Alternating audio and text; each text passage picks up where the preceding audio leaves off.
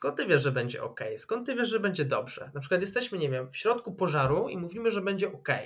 No lepiej w takiej sytuacji podjąć jakieś działania, które będą zmierzały do tego, żeby było ok. Zamiast myśleć, że nie wiem, że będzie dobrze, tak?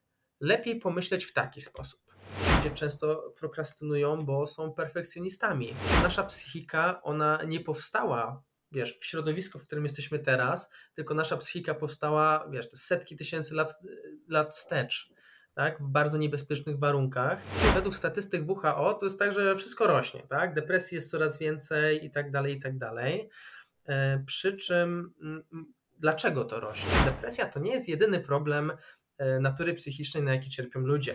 Osoby w jakiś sposób kolokwialnie mówiąc, nauczyły się depresji. Cześć, ja nazywam się Przemek Wójcicki, a to mój podcast, w którym rozmawiam ze swoimi gośćmi na tematy takie jak biohacking, zdrowie, sport, biznes, psychologia, rozwój i tematy bardzo szeroko pokrewne. Miłego słuchania. Dzisiaj gości u mnie psychoterapeuta i twórca kanału internetowego Psychologia w kadrze Nikodem Ryś. Cześć Nikodem, czy chciałbyś coś dodać do swojego opisu samego ciebie? Um, w ogóle to cześć Przemek, bardzo miło mi Cię widzieć. E, no i witam również wszystkich oglądających. E, co mógłbym dodać? No z pewnością mógłbym dodać to, że um, jestem terapeutą poznawczo-behawioralnym. To jest dosyć istotne i będę się też w dzisiejszym podcaście do tego odnosił, z tego względu, że um, w zależności od tego, jakiego terapeutę byś zapytał e, o dane, dane pytanie, no to różne mogą być odpowiedzi. Ja będę wypowiadał się z punktu widzenia właśnie terapii poznawczo-behawioralnych, terapii poznawczo-behawioralnych, bo tych terapii jest sporo, tak? Jakby mamy terapię, nie wiem, e, terapię ACT, terapię dialektyczno-behawioralną, to są takie podnurty terapii poznawczo-behawioralnej, e, więc ogólnie w tych terapiach będę będę się wypowiadał i myślę, że to jest też istotne, żeby zaznaczyć, że jestem terapeutą poznawczo-behawioralnym. Dobrze, że to dodałeś. I właśnie dzisiaj porozmawiamy ogólnie o psychoterapii oraz o depresji. To są takie dwa główne wątki tej rozmowy. I na początku chcecie zapytać, czy terapia poznawczo-behawioralna jest najbardziej popularnym typem terapii? Wiesz co, nie powiedziałbym, że jest e, najbardziej popularna. Na pewno powiedziałbym, że jest najlepiej zbadana. Tak? I to jakby też przyświecało mi e, w momencie, w którym wybierałem e, nurt terapii, który, którego chciałbym się uczyć, to przede wszystkim mm, twarde dane. Tak? Takie twarde dane, że mamy badania, które potwierdzają, że ta terapia jest skuteczna. Załóżmy, nie wiem, w depresji ma e, taki i taki procent skuteczności, w tym ma taki i taki procent skuteczności. Bo to, co jest ważne, żebyśmy wiedzieli, to to, że terapia poznawczo-behawioralna, z tego, co, z tego co kojarzę, to chyba jedyna terapia, która tworzy e, protokoły, ale nie chcę się tutaj wypowiadać za innych specjalistów e, z, z, innych nurtów terapeutycznych, bo znam się najlepiej na swoim, tak? Niekoniecznie znam się na innych tak dobrze. Natomiast my mamy pewne protokoły, czyli załóżmy, wygląda to mniej więcej tak, że przychodzi osoba na terapię, no i diagnozujemy sobie w trakcie, załóżmy już tą depresję, weźmy, weźmy ten temat. No i w zależności od tego, co jest takim największym problemem tej osoby, bo to nie jest tak, że każda depresja jest taka sama, ona może e, funkcjonować całkiem inaczej e, u różnych osób, w zależności od tego, jakie ta osoba miała doświadczenia. Bierzemy sobie jeden z dostępnych protokołów. Tak? Mamy kilka e, protokołów, czyli pewnych postępowań, gdzie wiadomo, sesja po sesji, co takiego się robi. I to jest taki, to jest taki model, który można po prostu sprawdzić i można badać. Tak? No bo każdy terapeuta um, może brać po prostu sobie taki model, tak? czyli ten protokół tak zwany i nim po prostu podążać i to możemy zbadać, to możemy sprawdzić, że taki protokół ma taką i taką skuteczność w takim i takim problemie, tak? a inny protokół może mieć taki i taką, taką i taką skuteczność. Więc, y, więc to jest jakby bardzo istotne, co chciałem nadmienić. Kojarzy mi się to trochę z McDonaldem, gdzie obojętnie do jakiego McDonalda pojedziemy, to dostaniemy tego samego hamburgera. Czy słusznie to wiąże? W ten sposób? Wiesz co, powiem Ci tak, że, że trochę tak, ale nie powiedziałbym tak w 100% z tego względu, że każdy jest inny jako terapeuta. Każdy terapeuta ma inną osobowość i my mówimy o tak zwanej chemii terapeutycznej, tak? Czyli jeśli byś ty, Przemek, na przykład poszedł na terapię do jakiegoś terapeuty, no to niekoniecznie on ci może spasować na zasadzie, wiesz, jego osobowości. To dokładnie tak jak z ludźmi. No nie wszystkich polubimy. Tak jakbyś, nie wiem, wybierał sobie partnerkę, tak, swoją życiową, no to wiadomo, nie każda będzie ci pasować, tylko jakaś konkretna, która ma jakieś cechy, które tobie będą odpowiadały. Dlatego przede wszystkim no też ta osobowość y, pacjenta, y, terapeuty ma znaczenie. Tak? Czyli po prostu no jaki jest, czy jest bardziej ekstrawertyczny, introwertyczny, tak? Natomiast metoda pracy jest w miarę podobna, przy czym oczywiście wiesz, y, ja tak mówię o tych protokołach, ale wiadomo, że życie wygląda czasami całkiem inaczej i życia nie da się wsadzić w żaden protokół, więc y, często bywa tak, że mamy mm, w terapii poznawczo-behawioralnej, przynajmniej ja tak robię, że mam jakiś główny protokół, którego się trzymam, ale w zależności od tego, jaka osoba ma, jakie osoba ma problemy, to delikatnie zmieniam, dorzucam jakieś rzeczy, które będą istotne. Nie trzymam się, wiesz, tak jak w McDonaldzie, tak, że po prostu jest cały czas ten sam schemat, tylko e, dostosowuję, do, dostosowuję terapię do danej osoby. Tak? Jeżeli załóżmy, ktoś przychodzi z depresją, ale jego problemem poza tym jest jakby zdrowa komunikacja też, nie wiem, z rodziną, z bliskimi przyjaciółmi, no to warto też dorzucić tutaj jakiś trening e, komunikacji, tak? Więc y, to się dostosowuje, natomiast mamy taki core, mamy ten taki trzon i to są właśnie te protokoły, których staramy się trzymać i badania dotyczą głównie, e, głównie tych protokołów. Jak najbardziej rozumiem, jednak człowiek jest bardziej skomplikowany niż burger czy frytki, to na pewno. I tak jeszcze wracając trochę do ciebie, chciałbym cię zapytać, jak zaczęła się twoja przygoda z psychoterapią? Mm. Moja przygoda zaczęła się tak, że od zawsze interesował mnie ludzki umysł. To, jak funkcjonuje nasza psychika. No i zaczynałem od e, różnych kwestii, gdzieś tam, wiesz, zagłębiałem się w różne religie, jak to z ich punktu wygląda, w różnego rodzaju światopoglądy, filozofię i tak dalej. Natomiast przeszło to bardziej w stronę taką praktyczną, czyli yy, naukową. Tak? Gdzieś w końcu złapałem się tej psychologii, i, i rozpocząłem te studia psychologiczne. Z czasem doszło do mnie, że takim najlepszym, e, taką najlepszą realizacją psychologii w praktyce jest właśnie psychoterapia, tak? bo psychoterapia korzysta z tego wszystkiego, e, co psychologia dostarcza, wszystkie badania psychologiczne i stara się włożyć to w interwencje terapeutyczne, które po prostu możemy przełożyć na daną osobę, żeby, żeby jej pomóc, bo wiadomo, że psychologia ma wiele różnych nurtów i nie wszystkie polegają na pomaganiu drugim, drugiej, oso drugiej osobie, e, też na badaniach naukowych, nie wiem, badaniach kierowców i tak dalej.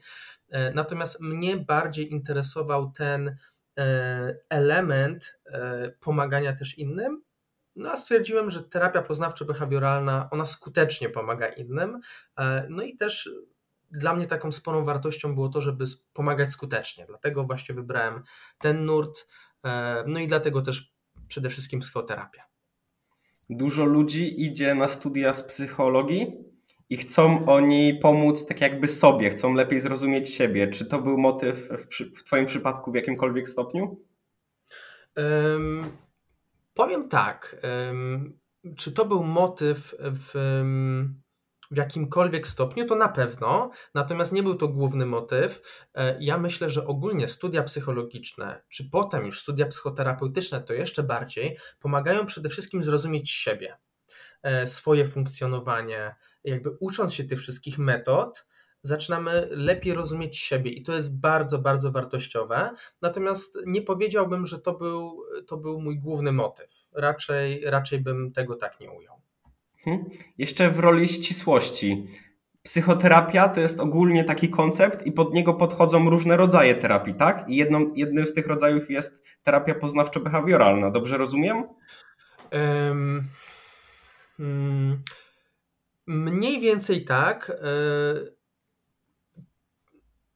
powiedziałbym w taki sposób, że jest psychoterapia, to jest jakby powiedzmy duży worek, jak do niego zajrzymy, to w środku mamy różnego rodzaju, różnego rodzaju y, nurty terapeutyczne, czyli po prostu metody pracy. Na przykład mamy terapię psychodynamiczną, terapię gestalt, terapię eriksonowską, terapię systemową, gdzie pracuje się na przykład z całym systemem rodzinnym, y, czy terapię poznawczo-behawioralną i każda troszeczkę inaczej widzi funkcjonowanie naszej psychiki, y, każda troszeczkę inne metody stosuje. E, no jak dla mnie jest to po prostu, mm, wiesz, obraz tego, jak bardzo nasza psychika jest skomplikowana. Tak? Że to nie jest tak, że e, nie wiem, idziemy na medycynę i specjalizujemy się na przykład w układzie krwionośnym i mamy, mamy y, kardiologię jakąś pierwszą, drugą, trzecią, tak? No nie ma czegoś takiego, no bo tam jest jakby wszystko jasne. Mamy jeden układ krwionośny, który, jedno serce, które działa tak i tak i jakby wszystko jest jasne i to można dokładnie zbadać. A jeśli chodzi o naszą psychikę, to jest to bardziej skomplikowane.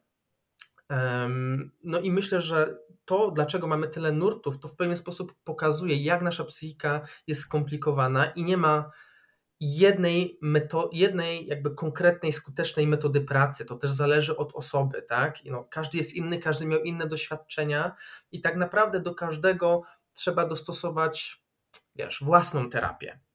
Do każde, z każdym pracujemy troszeczkę inaczej. E, my w terapii poznawczo-behawioralnej używamy takiego sformułowania, że staramy się dostarczać terapię, która jest szyta na miarę na każdego pacjenta, tak jak garnitur mamy szyty na miarę, tak, na każdego, wiesz, to, że na jednego garnitur będzie pasował, weźmiemy drugą osobę z ulicy, na nią kompletnie nie będzie pasował. I w terapii jest, jest bardzo podobnie. Staramy się e, terapię dostosować do danej osoby tak, żeby po prostu mu pasowała i żeby te techniki tej osobie pasowały, tak? I dla niej były skuteczne, bo dla drugiej osoby niekoniecznie muszą być skuteczne. Cofnijmy się jeszcze trochę do przodu i zapytam Cię, czym w ogóle jest psychoterapia dla osób, które nie mają pojęcia, co to jest. Jasne. No myślę, że to jest ważne, żebyśmy sobie e, to ujęli. E, ja terapię mm, rozumiem jako tak naprawdę metodę leczenia, tak? Przede wszystkim. To przede wszystkim to jest podstawa. To jest metoda leczenia problemów zaburzeń psychicznych, tak? Czy chorób psychicznych. Metoda po prostu leczenia. E, ale mm, szerzej, jakbyśmy to ujęli, to są wszelkiego rodzaju tak naprawdę metody, bo e, ja uważam, że w terapii powinno się korzystać ze wszystkiego tak naprawdę, co działa. Tak? Jeśli jest dana metoda, która działa, no to dlaczego z niej nie skorzystać? Jeśli mamy obiektywne dane, nie wiem, naukowe, które dostarczają informacji, że e, ta metoda działa, no to skorzystajmy z niej, tak? I to jest zbiór różnych metod terapeutycznych, które pomagają poradzić sobie e, z różnymi problemami psychicznymi, e, czy po prostu, nie wiem, poprawić jakość swojego, e, poprawić jakość swojego życia. A patrząc na to tak praktycznie, to są po prostu regularne spotkania z psychoterapeutą, w trakcie których pacjent rozmawia, tak? Tak, tak, dokładnie tak to wygląda. Regularne spotkania, najczęściej co tydzień, w niektórych przypadkach hmm, czasami jest częściej, czasami jest, e, jest rzadziej. Ja re realizuję terapię tak, że spotykam się ze swoimi pacjentami raz na tydzień e, i rozmawiamy. Przy czym e, my w terapii poznawczo-behawioralnej e, widzimy jeszcze bardzo ważny element. To są tak zwane prace osobiste, bo my zakładamy, zakładamy to, że wiesz, to, że ty sobie porozmawiasz na przykład z terapeutą przez godzinę, tak, i potem y, minie tydzień i nic nie zmienisz w swoim życiu, i potem jest kolejne spotkanie i znowu pogadasz i nic nie zrobisz z tym dalej, no to to nic nie da, tak? Więc my sobie zakładamy co jakiś czas, i to jest bardzo ważny element terapii, o tym nie można zapominać, prace osobiste, czyli to, co każdy pacjent ma zrobić pomiędzy poszczególnymi sesjami, czyli jak wprowadzać te zmiany, czy te wnioski, do których dochodzimy na sesjach, jak je realizować w rzeczywistości. I to jest tak naprawdę najważniejszy element terapii, czyli wszystko to, co my robimy w naszym życiu, czyli jak po prostu siebie zmieniamy. To jest bardzo ważny element, element terapii. A y, ja zawsze mówię, że te spotkania, które są co tydzień, to jest mniej istotny element terapii. Dużo, dużo istotniejsze jest to, co my robimy pomiędzy sesjami. A jaki jest cel terapii, psychoterapii? Aha, cel terapii? Nie ma jednego celu psychoterapii, każdy sobie ustala własny cel. To jest, y, to jest bardzo ważny element, e, o którym nie można zapominać, że każdy ustala sobie swój własny cel. Mm, no i ludzie różne rzeczy e, ustalają. No przede wszystkim bardzo często zdarzają się cele emocjonalne, czyli takie, że ktoś chciałby się czuć po prostu inaczej, tak? albo że ktoś chciałby podejmować jakieś działania. To są takie cele, wiesz, behawioralne, że my coś chcielibyśmy zmienić w naszym życiu. No albo też cele poznawcze, że chcielibyśmy myśleć jakoś inaczej o świecie, o sobie, o innych ludziach. Tak więc nie da się powiedzieć, co jest konkretnie celem terapii. Każdy ma swój własny cel, ale gdybym już miał być um, zmuszony do odpowiedzi, to przypom przypominają mi się teraz słowa E, znakomitej e, terapeutki, która stworzyła terapię dialektyczno-behawioralną, która jest skierowana jakby konkretnie, jest tak jakby jeszcze pod nurtem terapii poznawczo-behawioralnej, skoncentrowanej na pomocy osobom z osobowością borderline. Ta pani nazywa się Marsha Linehan i ona używa takiego sformułowania, że terapia ma prowadzić do stworzenia życia, które będzie warte przeżycia dla naszych pacjentów. Jak najbardziej rozumiem tą definicję. Jest ona trochę mętna, ale jednak myślę, że zaspokaja moją ciekawość w tej kwestii. I mhm. tak dokładnie, co robi się w trakcie takiej psychoterapii? Czy to głównie pacjent mówi, czy to e, z drugiej strony psychoterapeuta zadaje pytania? Jak to najczęściej wygląda? Okej, okay. oczywiście dalej mówię z punktu widzenia terapii poznawczo-behawioralnej, bo na przykład terapia psychodynamiczna wygląda tak, że w większości mówi pacjent, tak? Terapeuta tam jest e, bardziej bierny, natomiast my jesteśmy bardziej aktywni, to znaczy dostarczamy na przykład e, czegoś takiego, co nazywamy psychoedukacją, czyli po prostu edukujemy pacjenta, nie wiem, z danego problemu, tak? Co by było dobre, żeby robić więcej, na przykład, co by było dobre, żeby robić mniej. E, wiesz, takie nawet trywialne rzeczy, jak chociażby to, że e, żeby chodzić wcześniej spać, wysypiać się, dobrze się odżywiać, nie wiem, suplementować witaminę D, tak? Takie proste rzeczy, które wpływają też na to, że nie wiem, będziemy się czuli lepiej, ale też edukujemy przede wszystkim na temat samego problemu, zaburzenia, tak? Jak ono działa, co w nim pomaga, co w nim szkodzi, e, żebyśmy na przykład robili, czego, co jest dobre, żebyśmy unikali. Więc troszeczkę tak jak u lekarza, można powiedzieć.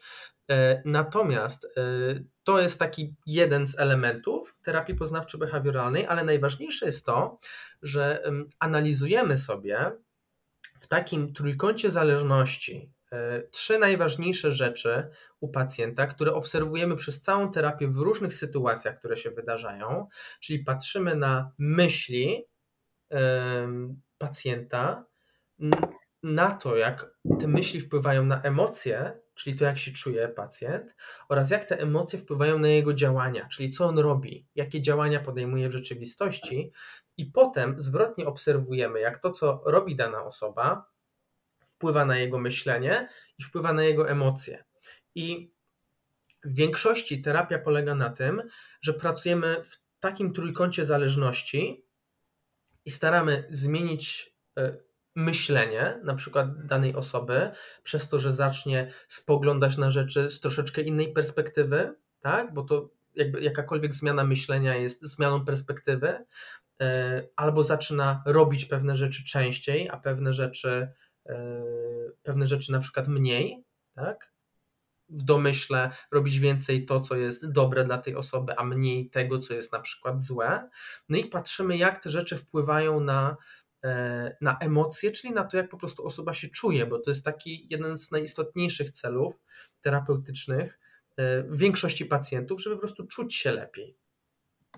Lubię porównania i tutaj kolejne porównanie wchodzi mi teraz do głowy, że psychoterapeuta to jest trochę taki informatyk programista, który przeprogramowuje pacjenta. Czy to jest trafne?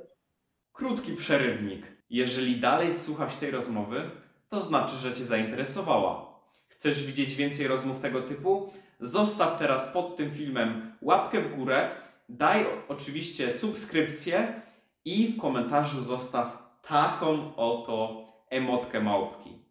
Pokazuje mi ona, że nie jesteś botem, a prawdziwym Homo sapiens.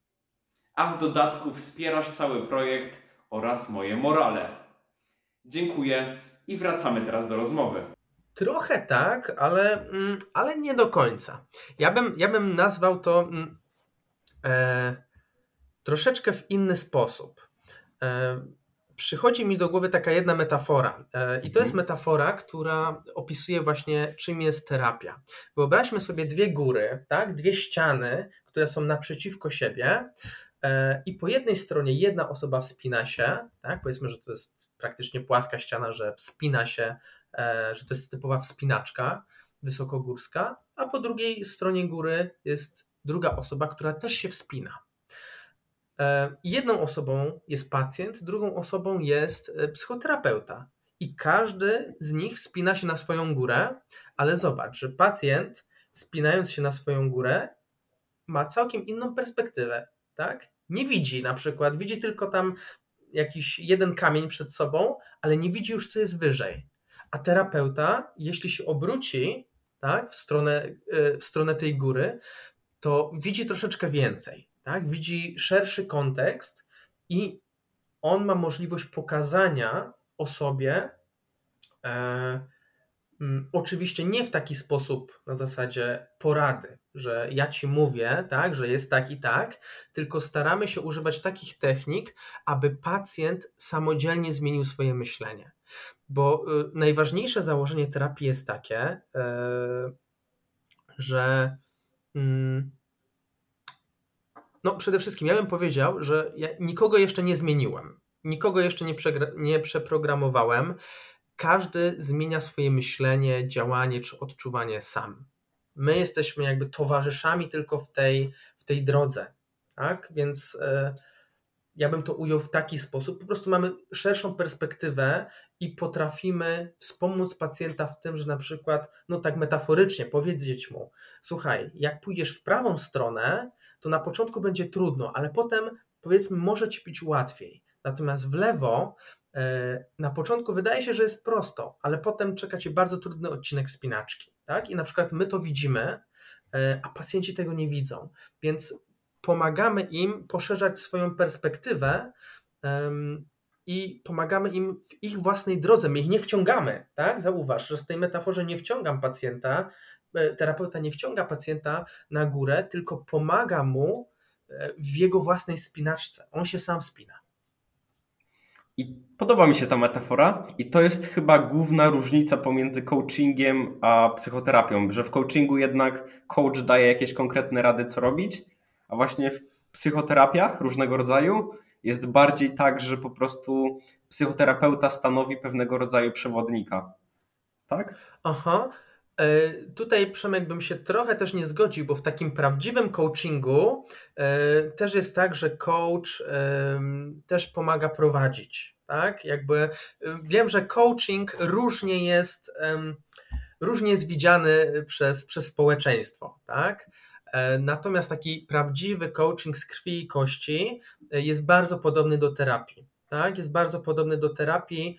Może miałeś bardziej na myśli mentoring, tak? Bo tak oficjalnie to, o czym ty wspomniałeś, że kiedy my komuś doradzamy, to mówimy bardziej o mentoringu, że wiesz, nie ma tutaj równości. Ktoś jest wyżej, ktoś jest niżej. A w coachingu i w psychoterapii jesteśmy na równi, tak? Jesteśmy na równi, po prostu pomagamy y, prowadzić daną osobę. Tak? Więc coaching jest bardzo podobny do terapii, natomiast troszeczkę przez niektórych coachów niestety E, no coaching, coaching jest widziany bardzo źle. tak? I jakby no, wszyscy to doskonale wiemy i to, o czym ty mówisz, to jest bardziej taki mentoring, że ktoś jest, nie wiem, jakimś, jakimś guru, który tam wie więcej i on po prostu daje rady, tak? Natomiast prawdziwy coaching na tym nie polega. Mhm. Tak, myślę, że tu zależy to od definicji, jaką weźmiemy, bo tak w ogólnym mhm. postrzeganiu społeczeństwa właśnie coaching to jest taki prawie mentoring, a jednak w takim oficjalnym tak, tak, tak. nazewnictwie coaching Dokładnie. to jest całkiem coś innego, jak najbardziej. A czy zdarzyło Ci się kiedyś tak, że przyszedł do Ciebie pacjent, chciał zmienić coś w swoim myśleniu, ale Ty jakby się nie zgodziłeś, bo to coś do zmiany nie jest odpowiednie, nie jest prawidłowe. Czy ktoś chciał zmienić coś, czego nie powinien zmieniać? Mm, szczerze mówiąc, nie przypominam sobie takich sytuacji, e, ale jestem sobie w stanie wyobrazić, że coś takiego może się zadziać. Coś takiego może się zadziać, to jest bardzo prawdopodobne e, i hipotetycznie mogę odpowiedzieć, tak? bo szczerze nie pamiętam takiej sytuacji.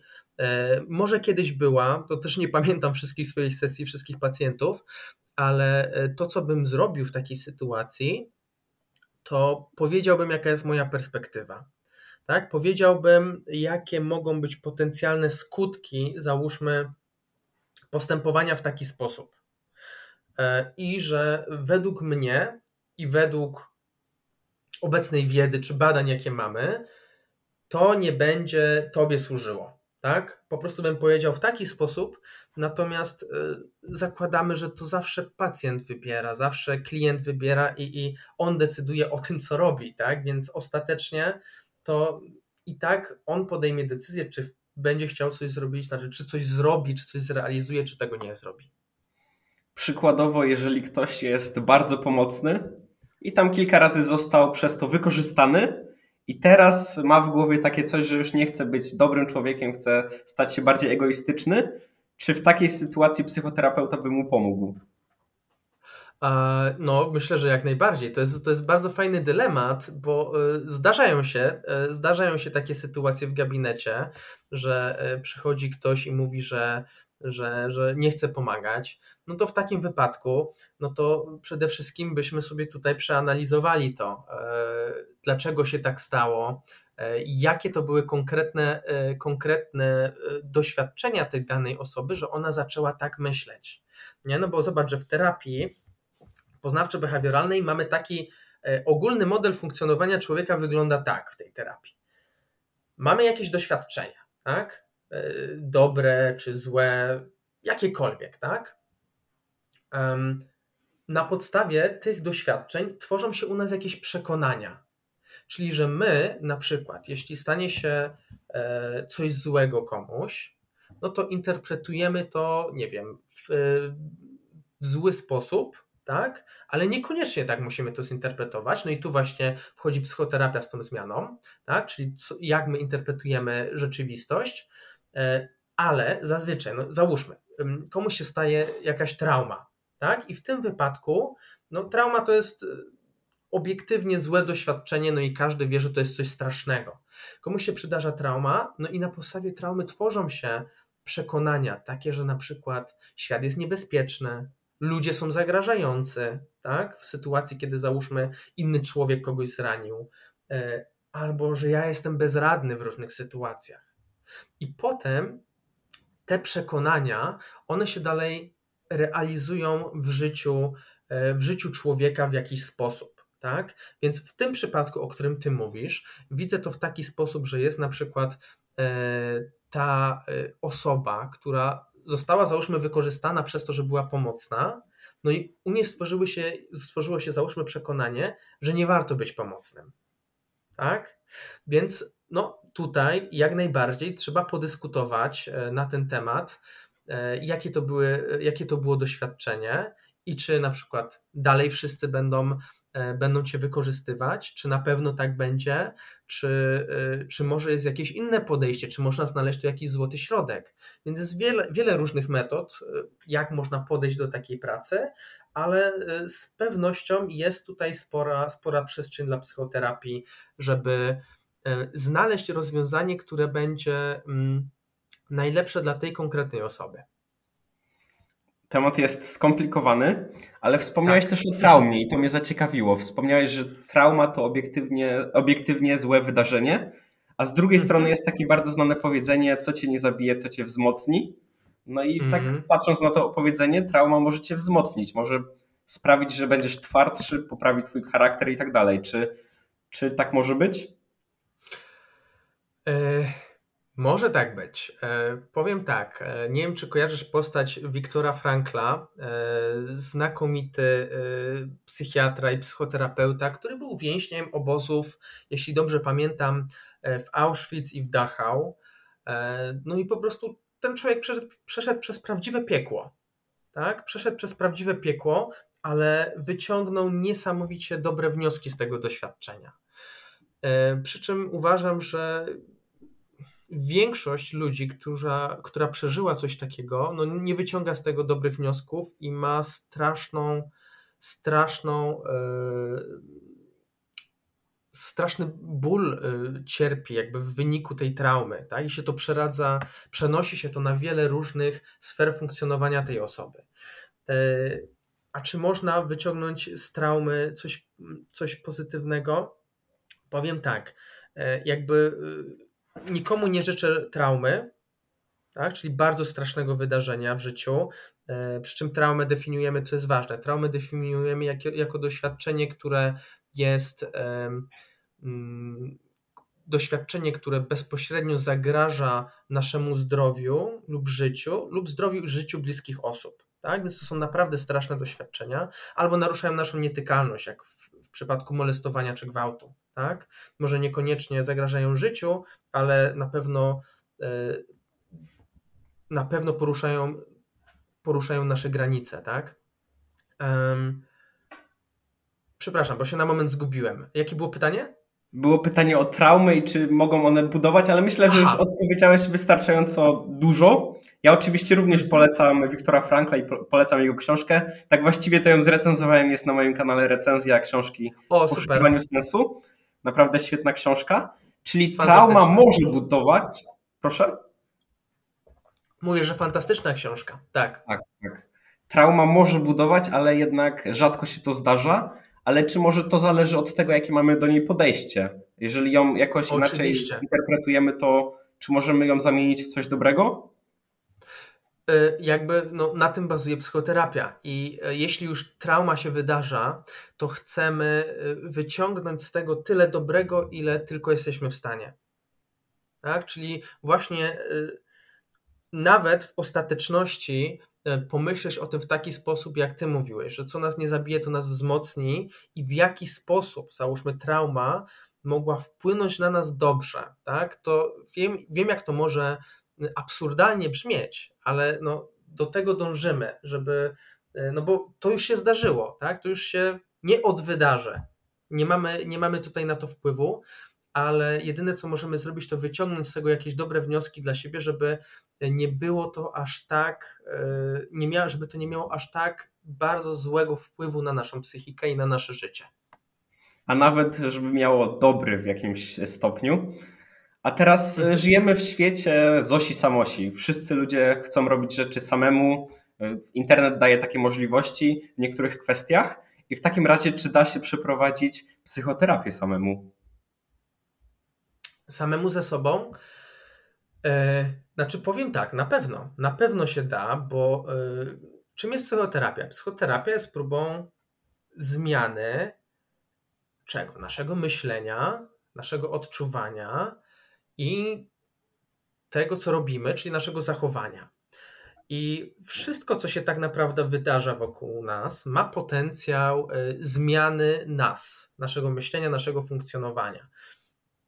Czyli ta zmiana, przepraszam, ona się po prostu dzieje. Tak jak y, mówiłem wcześniej, że y, to, co robimy pomiędzy sesjami, jest najważniejsze, tak, tak samo to, co się dzieje tak samo to, co my robimy, ma ogromny potencjał e, do tego, żeby zmienić nasze funkcjonowanie.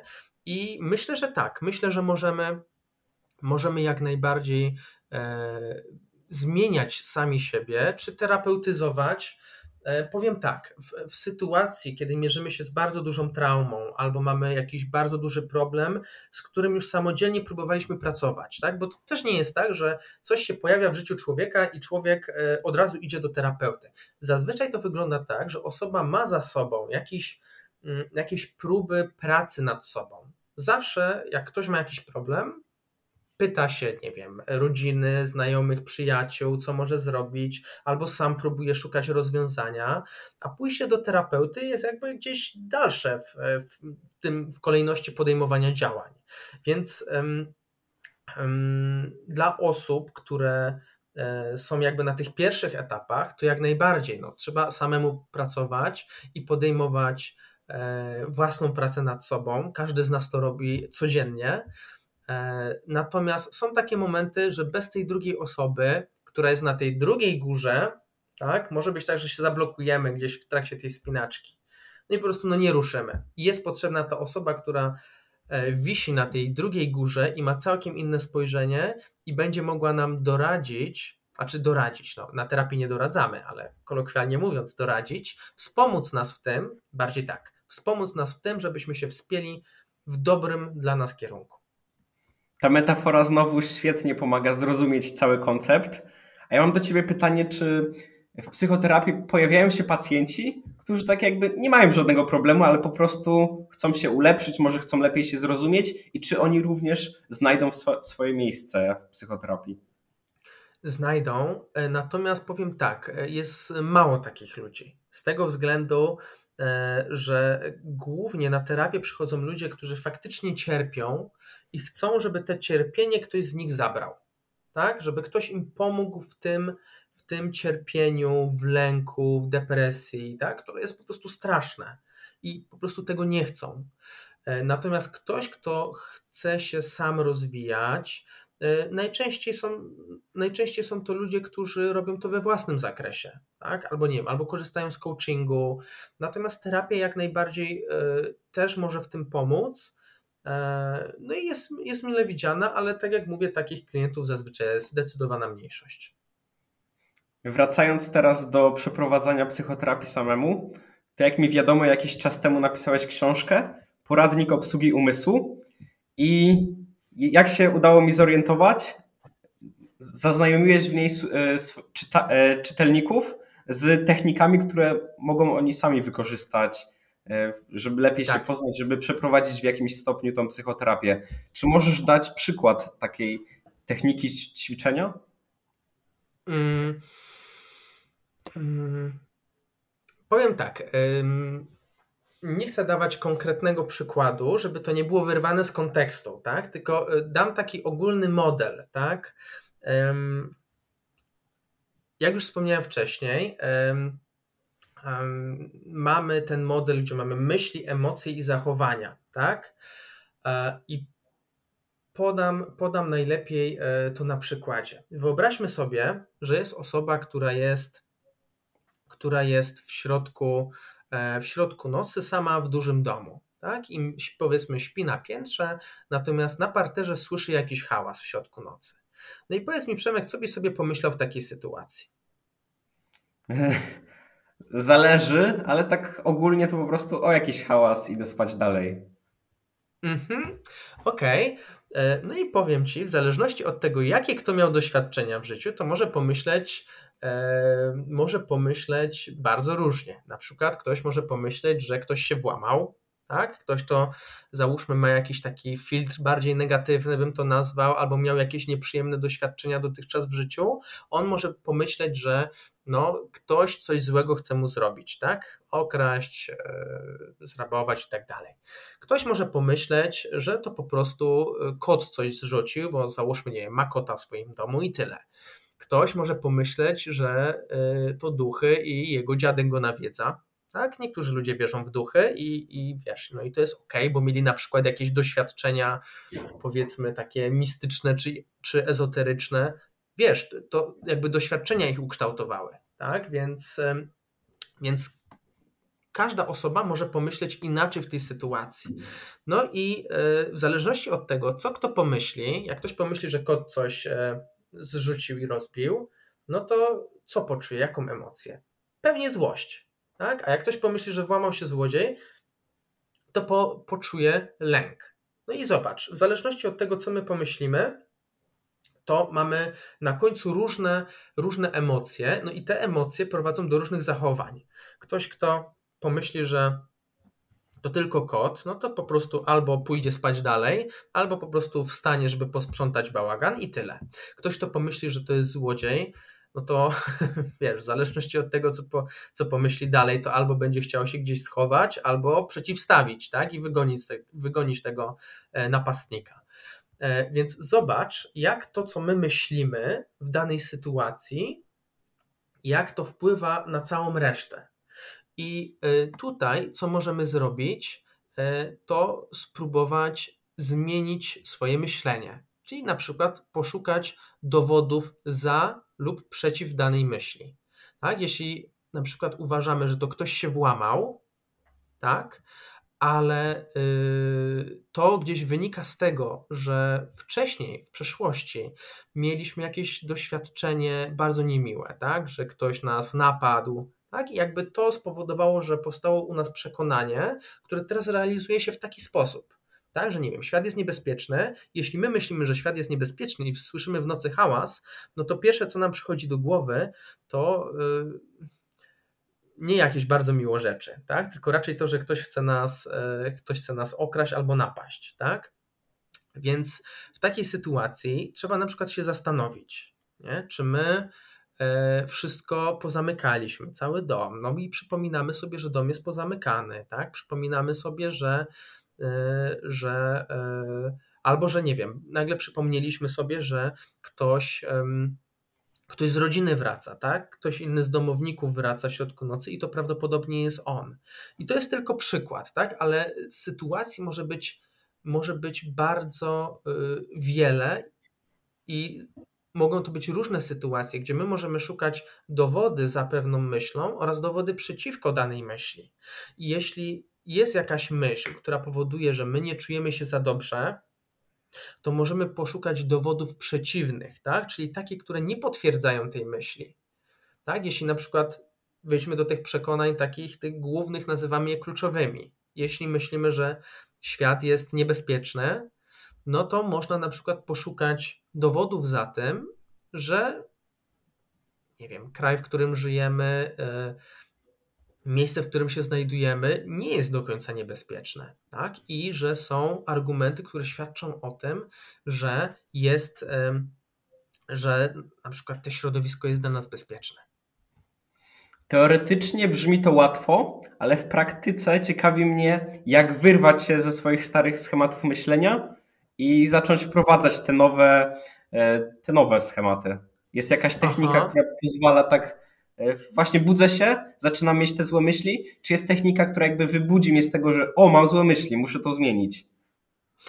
Powiem tak, e, masz bardzo dobrą, e, masz bardzo dobrą tutaj obserwację, Przemek, że to nie jest proste. Tak, to jest bardzo trudne, bo zobacz, że w momencie, w którym tworzy się u nas jakieś przekonanie w naszym życiu i powiedzmy już jesteśmy na tych torach, tak, jesteśmy na y, tych torach, które są związane z takimi, a nie innymi myślami. I w tym momencie y, no, jedziemy tymi torami. To znaczy, że te przekonanie jakoś się realizuje w naszym życiu. Tak? Czyli na przykład uważamy, że świat jest niebezpieczny, no to co robimy? Unikamy wielu rzeczy. Tak? Unikamy gdzieś wyjeżdżania daleko, unikamy spotykania nowych osób, tak? Unikamy, nie wiem, zmiany pracy, załóżmy, tak? Bo się obawiamy, że tam będzie gorzej. I zobacz, w momencie, w którym my unikamy różnych rzeczy, czyli tu mamy ten ostatni element, to jest nasze zachowanie. Jeśli my unikamy jakichś rzeczy, to my nie jesteśmy w stanie zweryfikować tego przekonania, które było na początku. Tak? Podam Ci bardzo, bardzo fajny przykład, który, którym zawsze, który zawsze podaję na terapii swoim pacjentom, którzy odczuwają lęk tak? pacjentów lękowych, którzy mają no już powiedzmy jakieś zdiagnozowane zaburzenia lękowe, czyli ich lęk powiedzmy jest nad, nadmierny w porównaniu do sytuacji, w której się znajdują. Wyobraź sobie, że ktoś bardzo się boi psów i w wyniku tego lęku e, albo pójdźmy jeszcze troszeczkę wcześniej. Ktoś został pogryziony przez psa, tak? I na skutek tego powstało mu przekonanie, że wszystkie psy są niebezpieczne i zagrażające.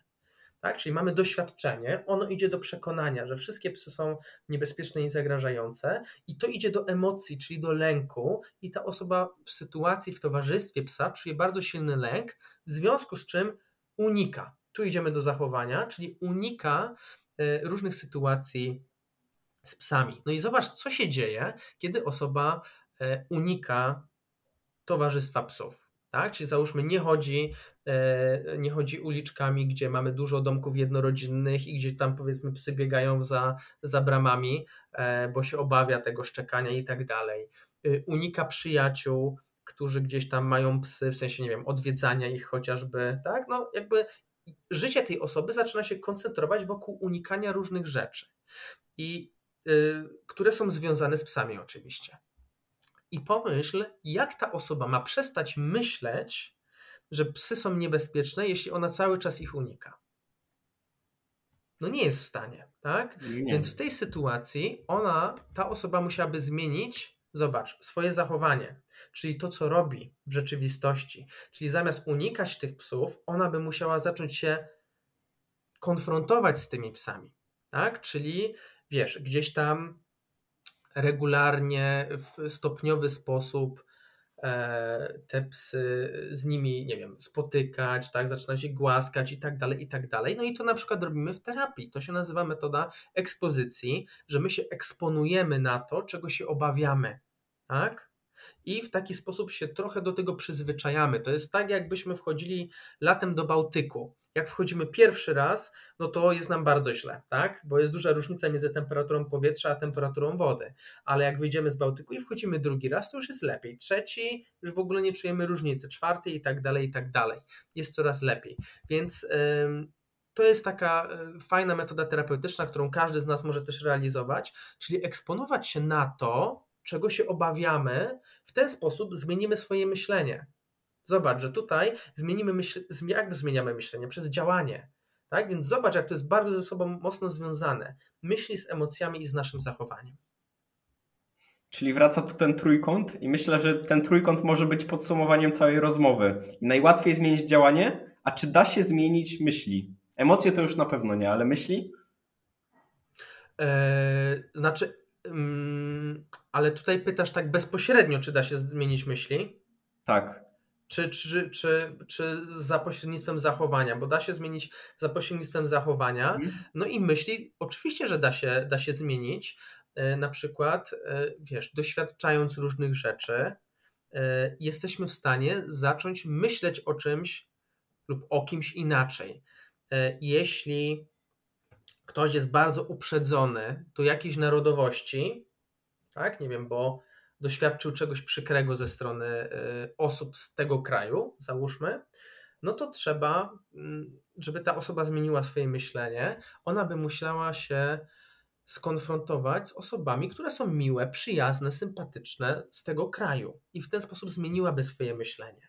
Ale y, jest też mnóstwo wszelkiego rodzaju technik, technik e, poznawczych. Tak? tak jak wspomniałem wcześniej, techniki poznawcze, czyli wszystko to, co że my używamy jakichś dowodów za i przeciw, zmiany, e, zmiany perspektywy, tak? Spróbuj się postawić e, z perspektywy swojego przyjaciela, swojego znajomego, albo spróbuj spojrzeć na daną sytuację za 5, za 10 lat, tak? Co, co byś myślał o tej sytuacji z perspektywy 5 czy 10 lat?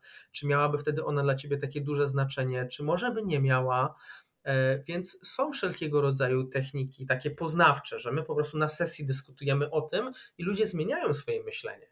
Ale powiedz mi, Przemek, co jest, bar- co jest skuteczniejsze?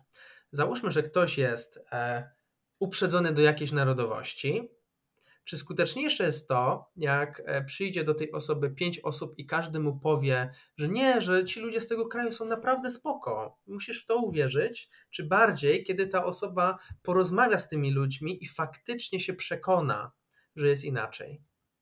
Oczywiście, że to drugie, czyli trzeba samemu przeżyć niektóre rzeczy, tak? Mhm. Dokładnie tak. I ja też, czym dłużej prowadzę terapię, tym bardziej się przekonuję, że tak naprawdę y, trzeba przeżyć, trzeba doświadczyć pewne rzeczy, żeby faktycznie zmienić swoje myślenie.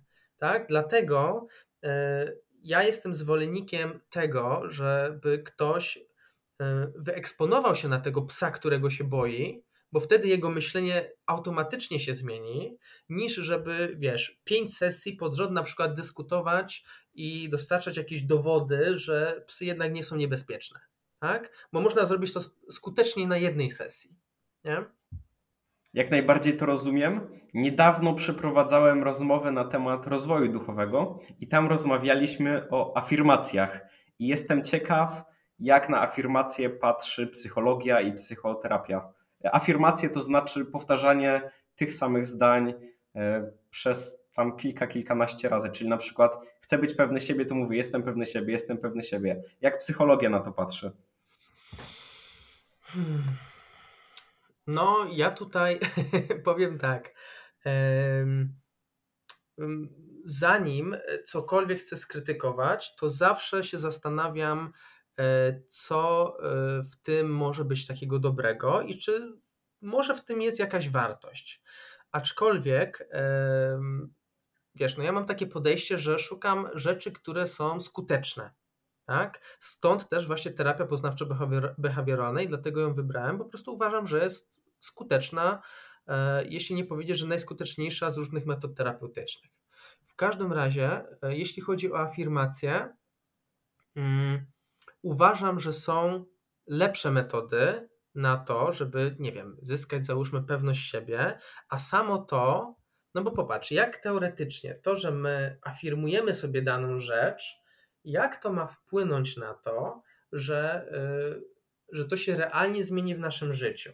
Według mnie yy, nie za bardzo tutaj widzę połączenie, jest coś takiego, nie wiem czy słyszałeś o prawie przyciągania, tam wielki sekret i tak dalej. I oni mają taką, mm, tam u podstaw prawa przyciągania jest to, że my wysyłamy e, pewne fale do wszechświata, tak? Afirmując sobie, że jestem pewny siebie albo że będę bogaty, i wszechświat nam odpowiada, nie wiem, zsyłając na nas dobrą karmę. Ja absolutnie y, nie chcę tutaj burzyć, nie wiem, światopoglądu niektórych osób, bo to też nie o to chodzi. E, każdy ma prawo wierzyć w to, co wierzy, i, i to jest w porządku. Natomiast z terapeutycznego punktu widzenia, e, no to nie za bardzo działa, tak? Bo to przypomina takie myślenie pozytywne, a nie racjonalne. I tutaj muszę wytłumaczyć, jaka jest tutaj różnica. Myślenie pozytywne zakłada to, że jak e, ja powiem, e, nie, przepraszam, że zakłada to, że e, będę na przykład sobie mówił, że będzie dobrze, tak? Że, że będzie dobrze, wszystko będzie ok. No ja w takiej sytuacji się pytam, a skąd ty wiesz? Skąd ty wiesz, że będzie ok? Skąd ty wiesz, że będzie dobrze? Na przykład jesteśmy, nie wiem, w środku pożaru i mówimy, że będzie ok. No lepiej w takiej sytuacji podjąć jakieś działania, które będą zmierzały do tego, żeby było ok. Tak? Więc ym, ja patrzę na to w taki sposób, y, co jest skuteczniejsze. No bo jesteśmy, w, jeśli jesteśmy w złej sytuacji, no to skuteczniejsze będzie myślenie, które spowoduje, że my podejmiemy działania, które nas wyrwą z tej sytuacji złej, tak, w której jesteśmy.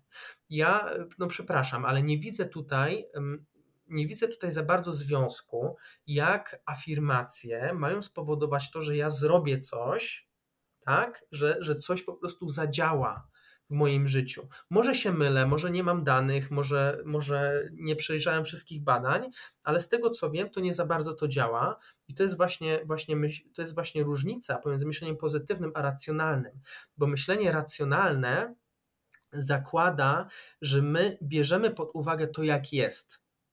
Tak? Czyli bierzemy pod uwagę fakty, tak? Czyli bierzemy to, co jest obiektywnie niezaprzeczalnie, niezaprzeczalne ale patrzymy też na dobrą stronę, że to nie jest takie, wiesz, takie, y, nie wiem, robotyczne myślenie, tak, że po prostu tylko fakty i tyle. Nie, ale że zakładamy, zakładamy, yy, że może być lepiej. Załóżmy, weźmy ten przykład depresji, który jest taki, wiesz, sztampowy. Dużo lepiej, żeby, yy, że zamiast w depresji, tak? Bo osoba w depresji, która jest, ma bardzo negatywne myślenie o przyszłości, o sobie, o całym świecie. Bardzo często się to zdarza. No i zamiast myśleć, że nie wiem, że będzie dobrze, tak? Lepiej pomyśleć w taki sposób. Czuję się teraz fatalnie, czuję się teraz okropnie i to jest fakt, tak? Nie mogę zaprzeczać swoim emocjom, no bo one są, ja je czuję, tak? Emocje są też pewnymi faktami, które my przeżywamy, więc czuję się okropnie, ale yy, wiem, że depresja nie trwa wiecznie i wiem, że jeśli zrobię niektóre rzeczy, mogę wpłynąć na swój nastrój, mogę sprawić, że mój nastrój się poprawi, jeśli zrobię niektóre rzeczy. Tak? Dlatego dużo lepiej jest, yy, tak samo jak my kierujemy komunikaty do osób depresyjnych tak? Zamiast mówić, że będzie dobrze takiej osobie, a ta osoba wie, że nie będzie dobrze, tak? Bo osoby w depresji mają takie myślenie, że nie będzie dobrze, że nie będzie lepiej, że nic się nie poprawi. To jest jakby charakterystyczne w depresji. I zamiast jej mówić, że, że będzie lepiej, to lepiej jak powiemy osobie w depresji, że e, wiem i widzę, że się czujesz fatalnie, tak? Dostrzegam to, ale pamiętaj, że ja będę przy tobie i niezależnie od tego, co się wydarzy, e, masz moje wsparcie. I to jest komunikat, który ma moc, i to jest komunikat racjonalny, bo on bierze pod uwagę fakty. I to jest właśnie różnica, jak ja bym widział właśnie afirmację. Racjonalnie, ale jeszcze zarazem pozytywnie patrząc na przyszłość. Tak ja bym to ocenił. A jeszcze Jasne. wejdę trochę w buty takiego adwokata diabła, czyli adwokata afirmacji. I tak Pewnie. słyszałem kiedyś, że nasz mózg nie odróżnia tego, co sobie wyobrażamy, od tego, co jest naprawdę. Więc jeżeli połączylibyśmy takie afirmacje na przykład z wyobrażaniem sobie, jak jesteśmy na scenie, mówimy do mnóstwa ludzi, czy w ten sposób nie, nie wzrosłaby nasza pewność siebie? Hmm. A, hmm, hmm, hmm. Y, tak, natomiast ja bym tego już nie nazwał afirmacją, tylko Y, nazwałbym to jakby taką, my nazywa, my w terapii, y, w terapii poznawczo-behawioralnej ma to konkretną nazwę i to się nazywa ekspozycja wyobrażeniowa. Tak? Że my na przykład sobie wyobrażamy, załóżmy, mamy osobę z fobią społeczną, która obawia się wielu interakcji społecznych, ale między innymi, wiadomo, przemówień społecznych najbardziej przed taką grupą ludzi. I to, co ta osoba robi, to na przykład wyobraża sobie, że daje przemówienie przed grupą ludzi i wyobraża to sobie wielokrotnie. Tak? Powtarza to, przez co z czasem trochę się do tego przyzwyczaja i jej lęk spada, no i idąc tą nomenklaturą, jej pewność siebie może trochę wzrosnąć. Natomiast y, czy to jest afirmacja? Nie powiedziałbym.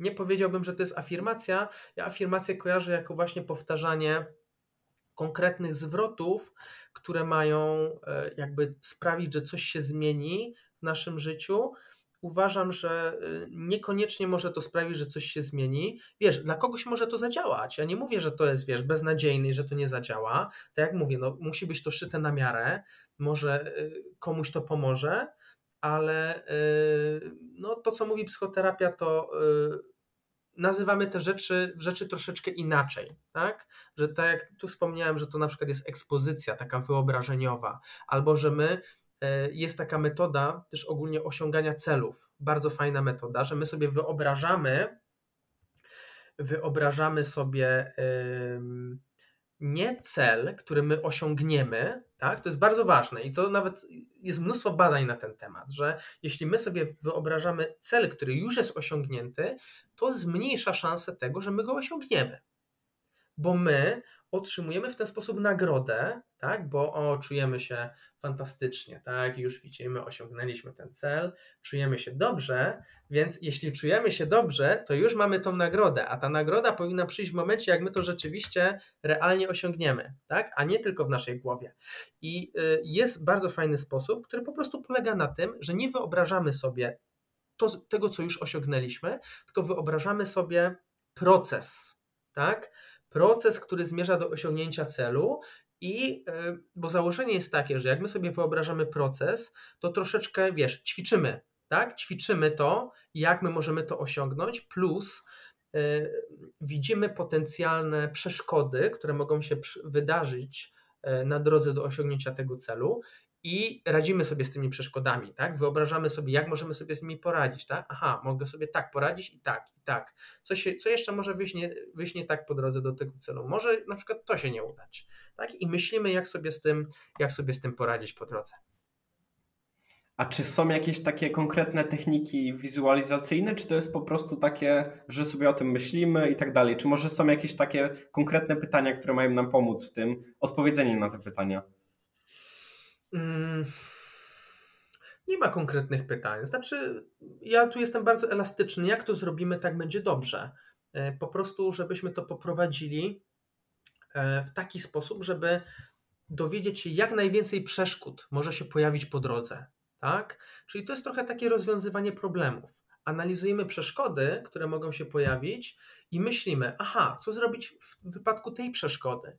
I potem rzeczywiście, kiedy będziemy dążyć do jakiegoś celu i trafimy na taką przeszkodę, to już będziemy przygotowani. Tak? I bardziej, jeśli chodzi o taką mentalną pracę, jeśli chodzi o osiąganie celów jakichkolwiek. Ja pracuję właśnie w taki sposób. Nie wy, znaczy, wyobrażamy sobie cel na początku, tak, żeby wiedzieć, do czego w ogóle dążymy. To jest też bardzo ważne. Ja zawsze każdemu pacjentowi e, tłumaczę, że dobra, dobre wyznaczenie celu to jest tak, jakbyśmy dryfowali na morzu i znaleźli sobie na mapie, po prostu na GPS-ie konkretną, konkretny port, do, do którego chcemy przybić. Tak? I w tym momencie to nam pomaga też e, jeśli, osiągnąć ten cel, jeśli my konkretnie wiemy, co w ogóle chcemy osiągnąć. E, natomiast samo wyobrażanie sobie, no to już nie koncentrujemy się na tym, co osiągnęliśmy w naszym wyobrażeniu, bo to nam nie pomaga, tylko na tej drodze, tak? Czyli na przykład, e, żeby, żeby to było bardziej namacalne.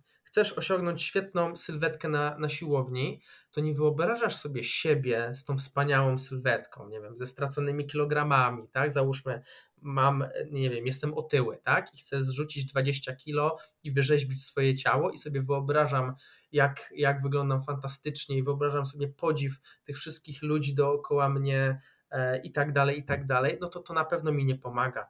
Dużo lepiej pomoże mi, jeśli ja sobie wyobrażę, te wszystkie mniej przyjemne rzeczy, tak? Czyli co ja muszę zrobić, żeby żeby wstać, żeby pójść na siłownię, co muszę zrobić, żeby ogarnąć sobie dietę, tak? E, muszę iść do sklepu, muszę pomyśleć nad tym, tak? Może muszę się umówić do dietetyka. Aha, ale tu pewnie nie będzie mi się chciało, no to co mogę zrobić takiego, żeby się zmotywować do tego i tak dalej, i tak dalej. To jest cięższe, tak? Ale to przynosi lepsze rezultaty, ale zazwyczaj tak jest w życiu, że lepsze rezultaty przynoszą rzeczy te, które są dla nas cięższe, a nie te, które są bardzo łatwe, prawda? Tak, to już nie jest definitywnie tak przyjemne, ale właśnie zaczęliśmy sobie w ogóle całą tą dywagację od rozmowy o przekonaniach.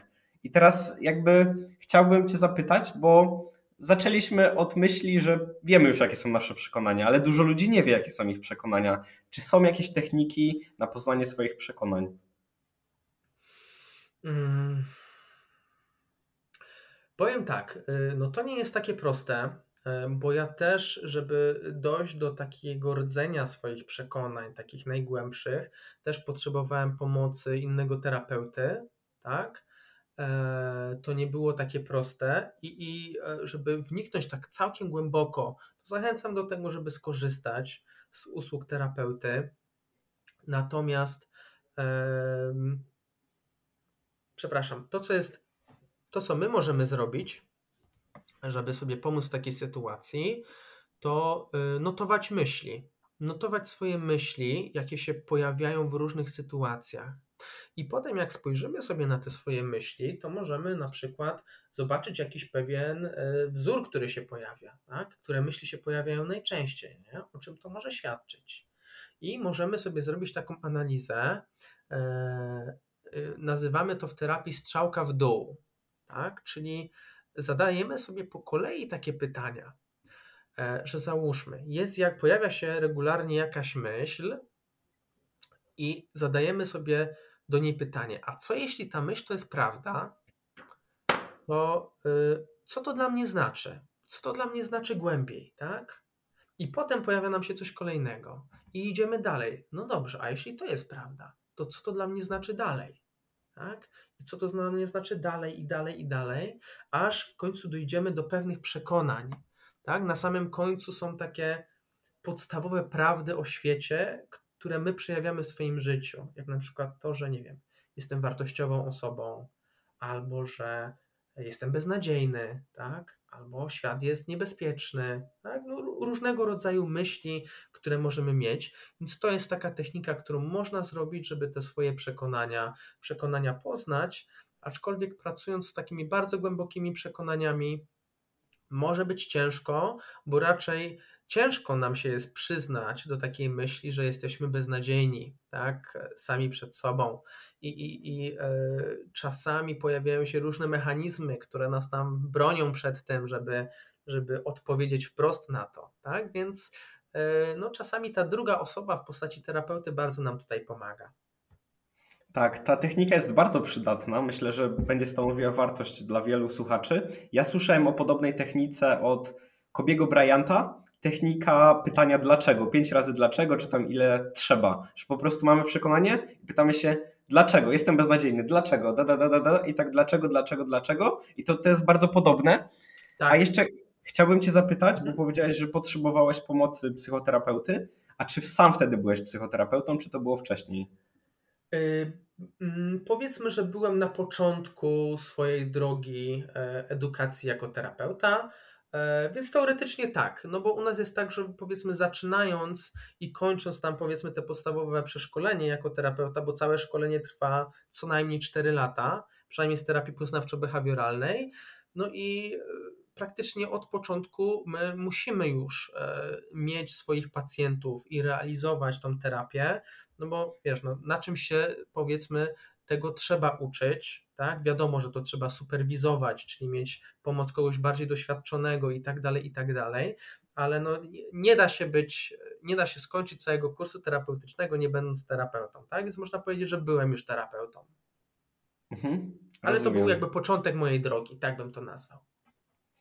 I przechodząc teraz poniekąd do kolejnego tematu, dużo ludzi ma teraz problem z prokrastynacją i pytanie, czy psychoterapia może w tym pomóc? Jak najbardziej może w tym pomóc. Tylko e, z prokrastynacją jest taki problem, że e, prokrastynacja jest przeciwieństwem motywacji. I e, odpowiedziałbym na to z troszeczkę drugiej strony, czyli co zrobić, żeby się zmotywować, tak? czyli co zrobić, żeby nie prokrastynować i zmotywować się do jakiegoś działania. Zobacz, ile mamy różnego rodzaju kursów, ile mamy różnego rodzaju różnych y, guru czy y, tam specjalistów tak, od rozwoju y, osobistego, którzy mówią, że oni mają ten jeden fantastyczny sposób na to, żeby się zmotywować. E, no i zobacz, Przemek, że tych metod jest znowu całe mnóstwo, bo nasza psychika jest bardzo skomplikowana i nie ma absolutnie jednego sposobu, który byłby uniwersalny dla wszystkich, który by powiedział, jak się zmotywować. Są pewne wskazówki, które mogą nam pomóc w tym, żeby się lepiej motywować. Jak by chociaż, e, jakby chociaż to, że co my myślimy o tym, co my myślimy o, e, o tej aktywności, którą chcemy zrobić. Tak? No bo jeśli nasze przekonania mówią, że no, e, nie za bardzo to będzie przyjemne, nic z tego nie będę miał, no to chyba nam nie będzie się chciało, żeby podjąć tej działalności, tak?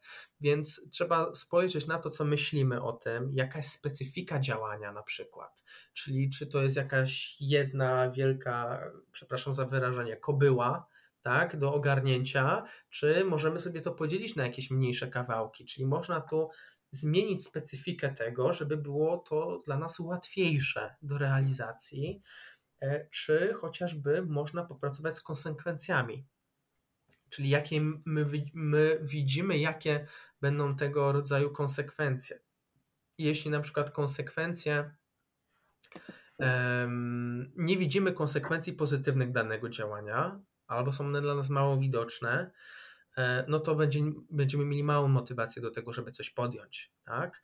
A jeśli e, e, nie wiem, uciekamy przed czymś negatywnym, tak, nie wiem, przed negatywnymi konsekwencjami danego, negatywne konsekwencje na przykład niepodjęcia danego działania, no to też mamy większą motywację, żeby coś zrobić. Tak? Więc tak jak widzisz, tych czynników jest mnóstwo. Tak? Tych czynników jest naprawdę mnóstwo, które mogą wpływać na to, e, jak, e, dlaczego prokrastynujemy, dlaczego to się w ogóle pojawia. To, co jeszcze przychodzi mi do głowy, to to, że ludzie często prokrastynują, bo są perfekcjonistami. Tak? I załóżmy, chcą coś zrobić doskonale, a i potem, jak zaczynają coś zrobić, uświadamiają sobie, że nie są w stanie zrobić czegoś doskonale, więc załóżmy, unikają robienia tego. Tak? Więc można tu na przykład obniżyć swoje standardy, i e, pomyśleć o tym, że można robić coś e, jako proces, krok po kroku.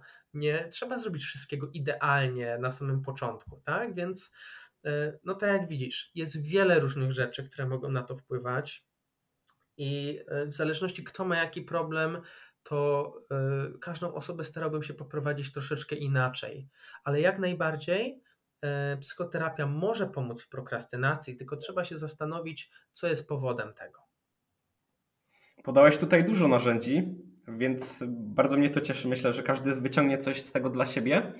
Ja kiedyś słyszałem, że prokrastynacja wynika najczęściej z dwóch rzeczy: albo właśnie perfekcjonizm, albo strach przed porażką. I to są takie dwa najczęstsze elementy, które powodują prokrastynację. I warto jeszcze wspomnieć, że prokrastynacja jest czymś naturalnym, bo biologicznie jesteśmy stworzeni do tego, żeby oszczędzać energię. Teraz żyjemy w czasach, ale nie zawsze tak było. Kiedyś każda kilokaloria była na wagę złota i trzeba było ją oszczędzać, więc warto sobie zdać sprawę, że to jest naturalne, że jesteś leniwy, że prokrastynujesz i że no, że po prostu nie, nie jest to twoja wina, a po prostu tak jesteś stworzony. To myślę, że też mhm. może wielu ludziom pomóc.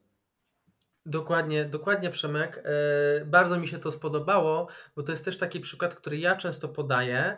E, wiesz, punkt widzenia e, taki ewolucyjny, tak? Czyli jak było kiedyś, kiedyś w domyśle dziesiątki tysięcy lat temu, bo nasza psychika, ona nie powstała wiesz, w środowisku, w którym jesteśmy teraz, tylko nasza psychika powstała, wiesz, setki tysięcy lat, lat wstecz, tak, w bardzo niebezpiecznych warunkach. No tak jak wspomniałeś, kilokalorie na wagę złota. Nic więcej tutaj nie muszę dodać. Tak. tak. I może zamykając już temat psychoterapii, bo mamy jeszcze drugi wątek, a już jest godzina rozmowy ponad. Chciałbym Cię zapytać o ostatnie pytanie a propos tego, co każdy słuchacz może zrobić w tym momencie, aby lepiej się poznać? Jakąś jedną radę, jaką mógłbyś dać słuchaczom? Mhm. E, jedna rzecz, którą mógłbym doradzić, to zapisywać swoje myśli. Tak? Nie chcę tutaj bardziej się, e, nie chcę bardziej rozwijać e, tego wątku, bo tutaj już wspomniałem na ten temat sporo, ale zapisywanie myśli i zapisywanie emocji, które się wiążą z tymi myślami, to będzie taki bardzo fajny element, który pomoże nam poznać samemu siebie i ala swoje pamiętnik. też schematy myślenia. Mhm. Taki ala pamiętnik, tak? No, coś takiego. E, taki notes terapeutyczny, notes swoich myśli, można, coś, można to tak nazwać.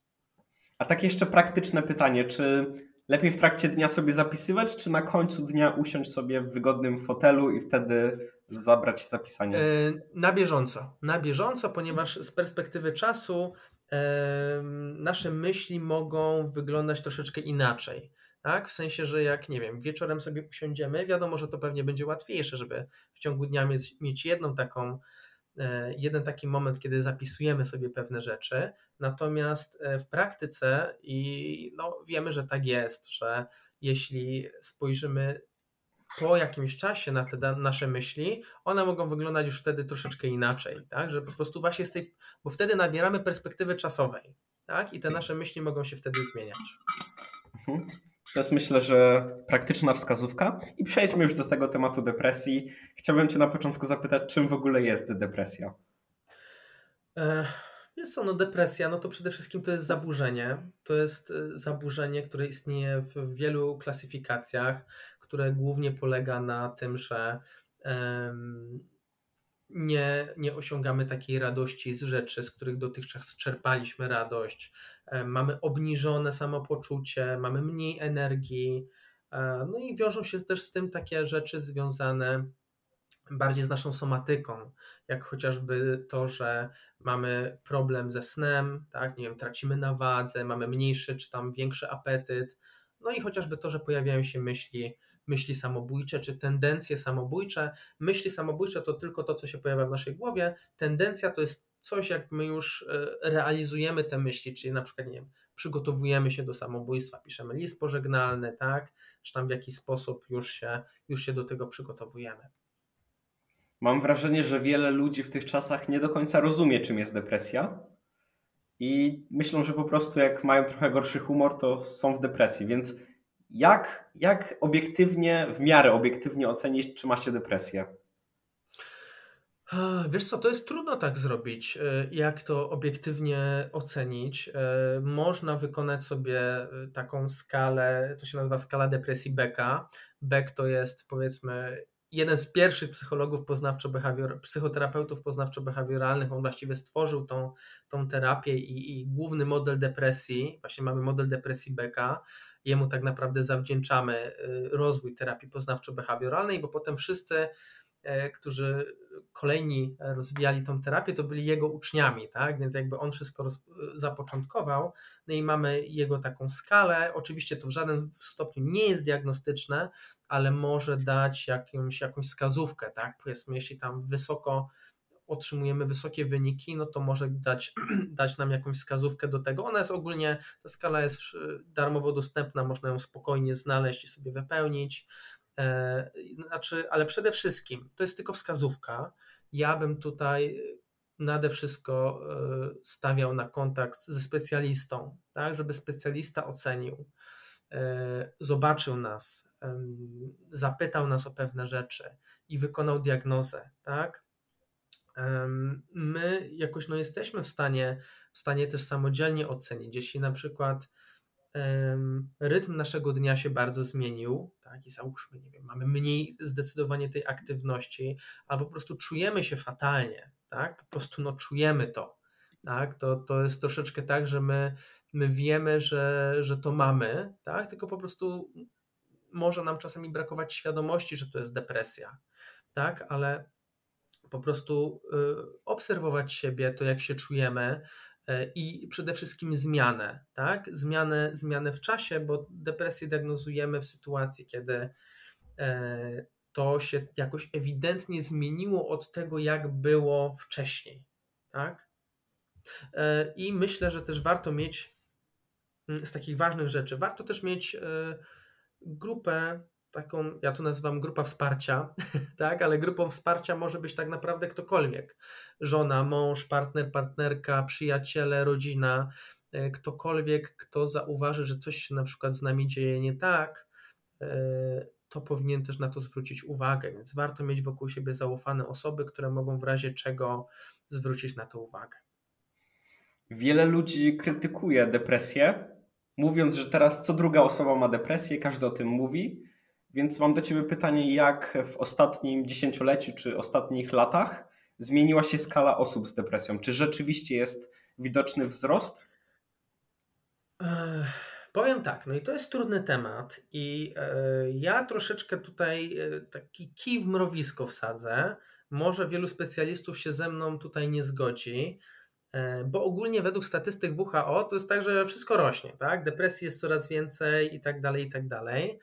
E, przy czym dlaczego to rośnie? Trzeba sobie zadać pytanie, tak? Bo poza tym, że mamy jakieś wyniki badań, nie możemy zapomnieć o interpretacji tych wyników, tak? A interpretacja tych wyników może być taka według mnie, że po prostu zdecydowanie zwiększyła się wykrywalność. Tak? Zobacz, że dawno temu ludzie też chorowali na depresję, ale nikt nie chodził do psychologów, do terapeutów, więc kto w ogóle miał to zdiagnozować i ująć w jakichkolwiek statystykach. Tak? Jeszcze pamiętam, yy, jak moja babcia opowiadała, tak, żyjąc powiedzmy na jakimś niedużym osiedlu, gdzie tam, nie wiem, mieszkało może kilkaset osób, to tylko mu mówiła, o, ten hop się tam powiesił, to się tu zaczadził, specjalnie ten ktoś się tutaj zapił, tu znowu ktoś się powiesił i naprawdę tego było dużo. Tak? Biorąc pod uwagę ilość ludzi, która, yy, która tam mieszkała wtedy, powiedzmy, w tej społeczności, to były lata, no nie wiem, 70., 80., tak? Więc to było jakiś czas temu i dla mnie jakby ilość tego była naprawdę przytłaczająca. Więc znaczy, jestem świadomy tego, że to jest jakaś mała próbka danych, tak? To nie są dane ogólnoświatowe. Dane ogólnoświatowe są takie, że, że, że wszystko rośnie.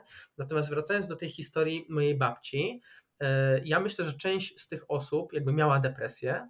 Nie ma o czym mówić, bo depresja jest głównym powodem tego, że ludzie popełniają samobójstwa.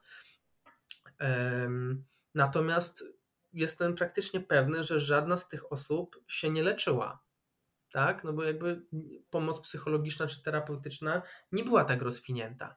Więc myślę, że to, co w głównej mierze wpływa na to, że tego jest więcej, to to, że e, rośnie świadomość też społeczna, tak? Że ludzie są świadomi, że jak czują się fatalnie przez ileś miesięcy, no to to nie jest tak, że, e, że e, po prostu tak mają, tak? Albo że muszą się wziąć w garść, bo trzeba żyć, tylko że może faktycznie mają problem kliniczny, który jest nazywany depresją. Tak? Więc rośnie też świadomość ludzie korzystają z tej pomocy i bardzo, bardzo dobrze. Więc, y, bo to jest tak naprawdę próba odpowiedzenia na pytanie, czy nie wiem, czy y, ileś tam set lat temu, y, czy depresji było mniej niż jest teraz. Absolutnie nie. Ja bym powiedział, że kiedyś ludzie czuli się gorzej niż czują się teraz, bo zdecydowanie jakość ich życia była mniejsza niż jest teraz. Tak? Jakby zobacz, że mamy mnóstwo krajów, które się bardzo szybko rozwijają na świecie i zarazem za tym jakość życia ludzi rośnie, tak? Ludzie mają dostęp do e, pitnej wody coraz częściej, tak? Do e, pomocy medycznej, mają dach nad głową, mają co jeść i tak dalej. No ja uważam, że to zwiększa jakość życia, a nie zmniejsza. Tak? Mimo wszystko 100 lat temu ludzie y, bardziej mieli z tym problemy niż mają z tym problemy teraz. Więc y, no to jest, tak jak mówię, próba na odpowiedzenia na pytanie, czy dawno było więcej depresji, czy mniej. Tak naprawdę, Przemek, to my tego nie wiemy i nigdy się tego nie dowiemy. Możemy snuć co najwyżej pewne hipotezy. Moja hipoteza jest taka, którą rzucam tutaj, i to jest ten kij w mrowisko.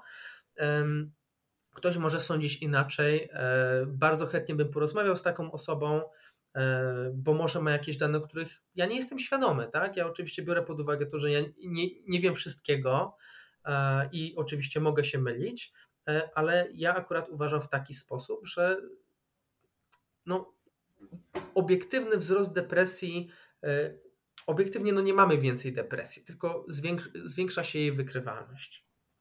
Ja podrążę trochę temat bo tak na przykład mówisz, że dobrobyt może sprawiać, że depresji jest mniej, a z drugiej strony, jak kiedyś usłyszałem, w Stanach Zjednoczonych i to jest w ogóle jeden z krajów, w których jest najwięcej osób z depresją, mimo że jednocześnie jest to kraj z największym dobrobytem, więc niekoniecznie Aha. wiązałbym dobrobyt z samopoczuciem. Jak byś na to odpowiedział albo się do tego odniósł? E, to jest właśnie bardzo, istot, to jest bardzo istotna rzecz, do której też e, chciałem się odnieść. E, to jest tak, byśmy sobie w, mm, zrobili wykres zależności pomiędzy jakością naszego życia, tak, a, a y, mm, albo nie, inaczej. E, pomiędzy dobrobytem, tak, pomiędzy ogólnie dobrobytem, nie wiem, definiowanym w postaci, załóżmy, nie wiem, PKB, tak, na, na osobę, a y, szczęściem po prostu, tak, z życia. I to jest tak, że to rośnie do pewnego momentu, tak? To rośnie do pewnego momentu, jak powiedzmy mamy taką skrajną biedę, nie? nie mamy dachu nad głową, nie mamy co włożyć do garnka, no to nie powiesz mi, Przemek, że jakość y, życia tych ludzi jest większa. No na pewno nie jest. jest na pewno jest mniejsza i ma, na pewno jest mniejszy poziom szczęścia. I to rośnie do pewnego momentu, ale to nie rośnie cały czas ze sobą tak. Tak, że nie wiem, czym mamy więcej kasy, tym jesteśmy szczęśliwsi. To rośnie do pewnego momentu i potem się zatrzymuje. Te szczęście się zatrzymuje, a jakość życia może stale rosnąć, ale już te szczęście się nie zwiększa. Nie? No bo zobacz, jeśli my, jeśli my, y, nie wiem, mamy co włożyć do garnka, mamy, y, nie wiem, możemy w razie czego zadzwonić na pogotowie, które przyjedzie i nam pomoże, y, możemy skorzystać z pomocy medycznej, prawnej, tak? Nie wiem, stać nas na to, żeby jechać dwa razy w roku na wakacje, to tak naprawdę mamy wystarczająco dużo, żeby być e, szczęśliwymi, szczęśliwymi ludźmi, tak? Natomiast jeśli będziemy mieli dużo więcej, y, nie wiem, tych pieniędzy, to niekoniecznie wiąże, wiąże się z tym, że że te szczęście dalej będzie rosło. Ono się zatrzymuje na tym, na tym, na tym poziomie. Natomiast chciałem po prostu nadmienić to, że jest jeszcze spora część krajów czy ludzi na świecie, którzy żyją naprawdę w tej skrajnej biedzie, tak? I naprawdę e, jakby dobrobyt, tak, potrafi jakby ich jakość życia potrafi wzrosnąć razem z tym dobrobytem, tak? Ale wiadomo, że tak samo jak osiągną oni jakiś konkretny poziom, no to potem ich szczęście czy ta jakość życia nie będzie dalej, dalej rosła. Ja myślę, że jeszcze duże znaczenie ma kontrast. Jeżeli wychowaliśmy się w biedzie i potem dopiero zyskujemy ten dobrobyt, to całkiem inaczej na to patrzymy niż rodząc się w tym dobrobycie i nie wiedząc, że jest w ogóle coś innego. To myślę, Jasne. że też ma duży związek z tym tematem. Ale jeszcze jest jedna kwestia, jest kwestia taniej dopaminy. W zasadzie żyjemy w świecie taniej dopaminy. Każdy może scrollować ciągle TikToka i karmić się tą dopaminą, potem z tego powodu czuć się gorzej niż przed korzystaniem z tego telefonu. I to się nie dotyczy tylko TikToka, ale też fast foodów. W zasadzie cały nasz, nasz świat jest stworzony, mm. żeby dawać nam teraz tą tanią dopaminę. Czy ona nie ma coś do czynienia z tym wzrostem depresji, jeżeli by był? Hmm.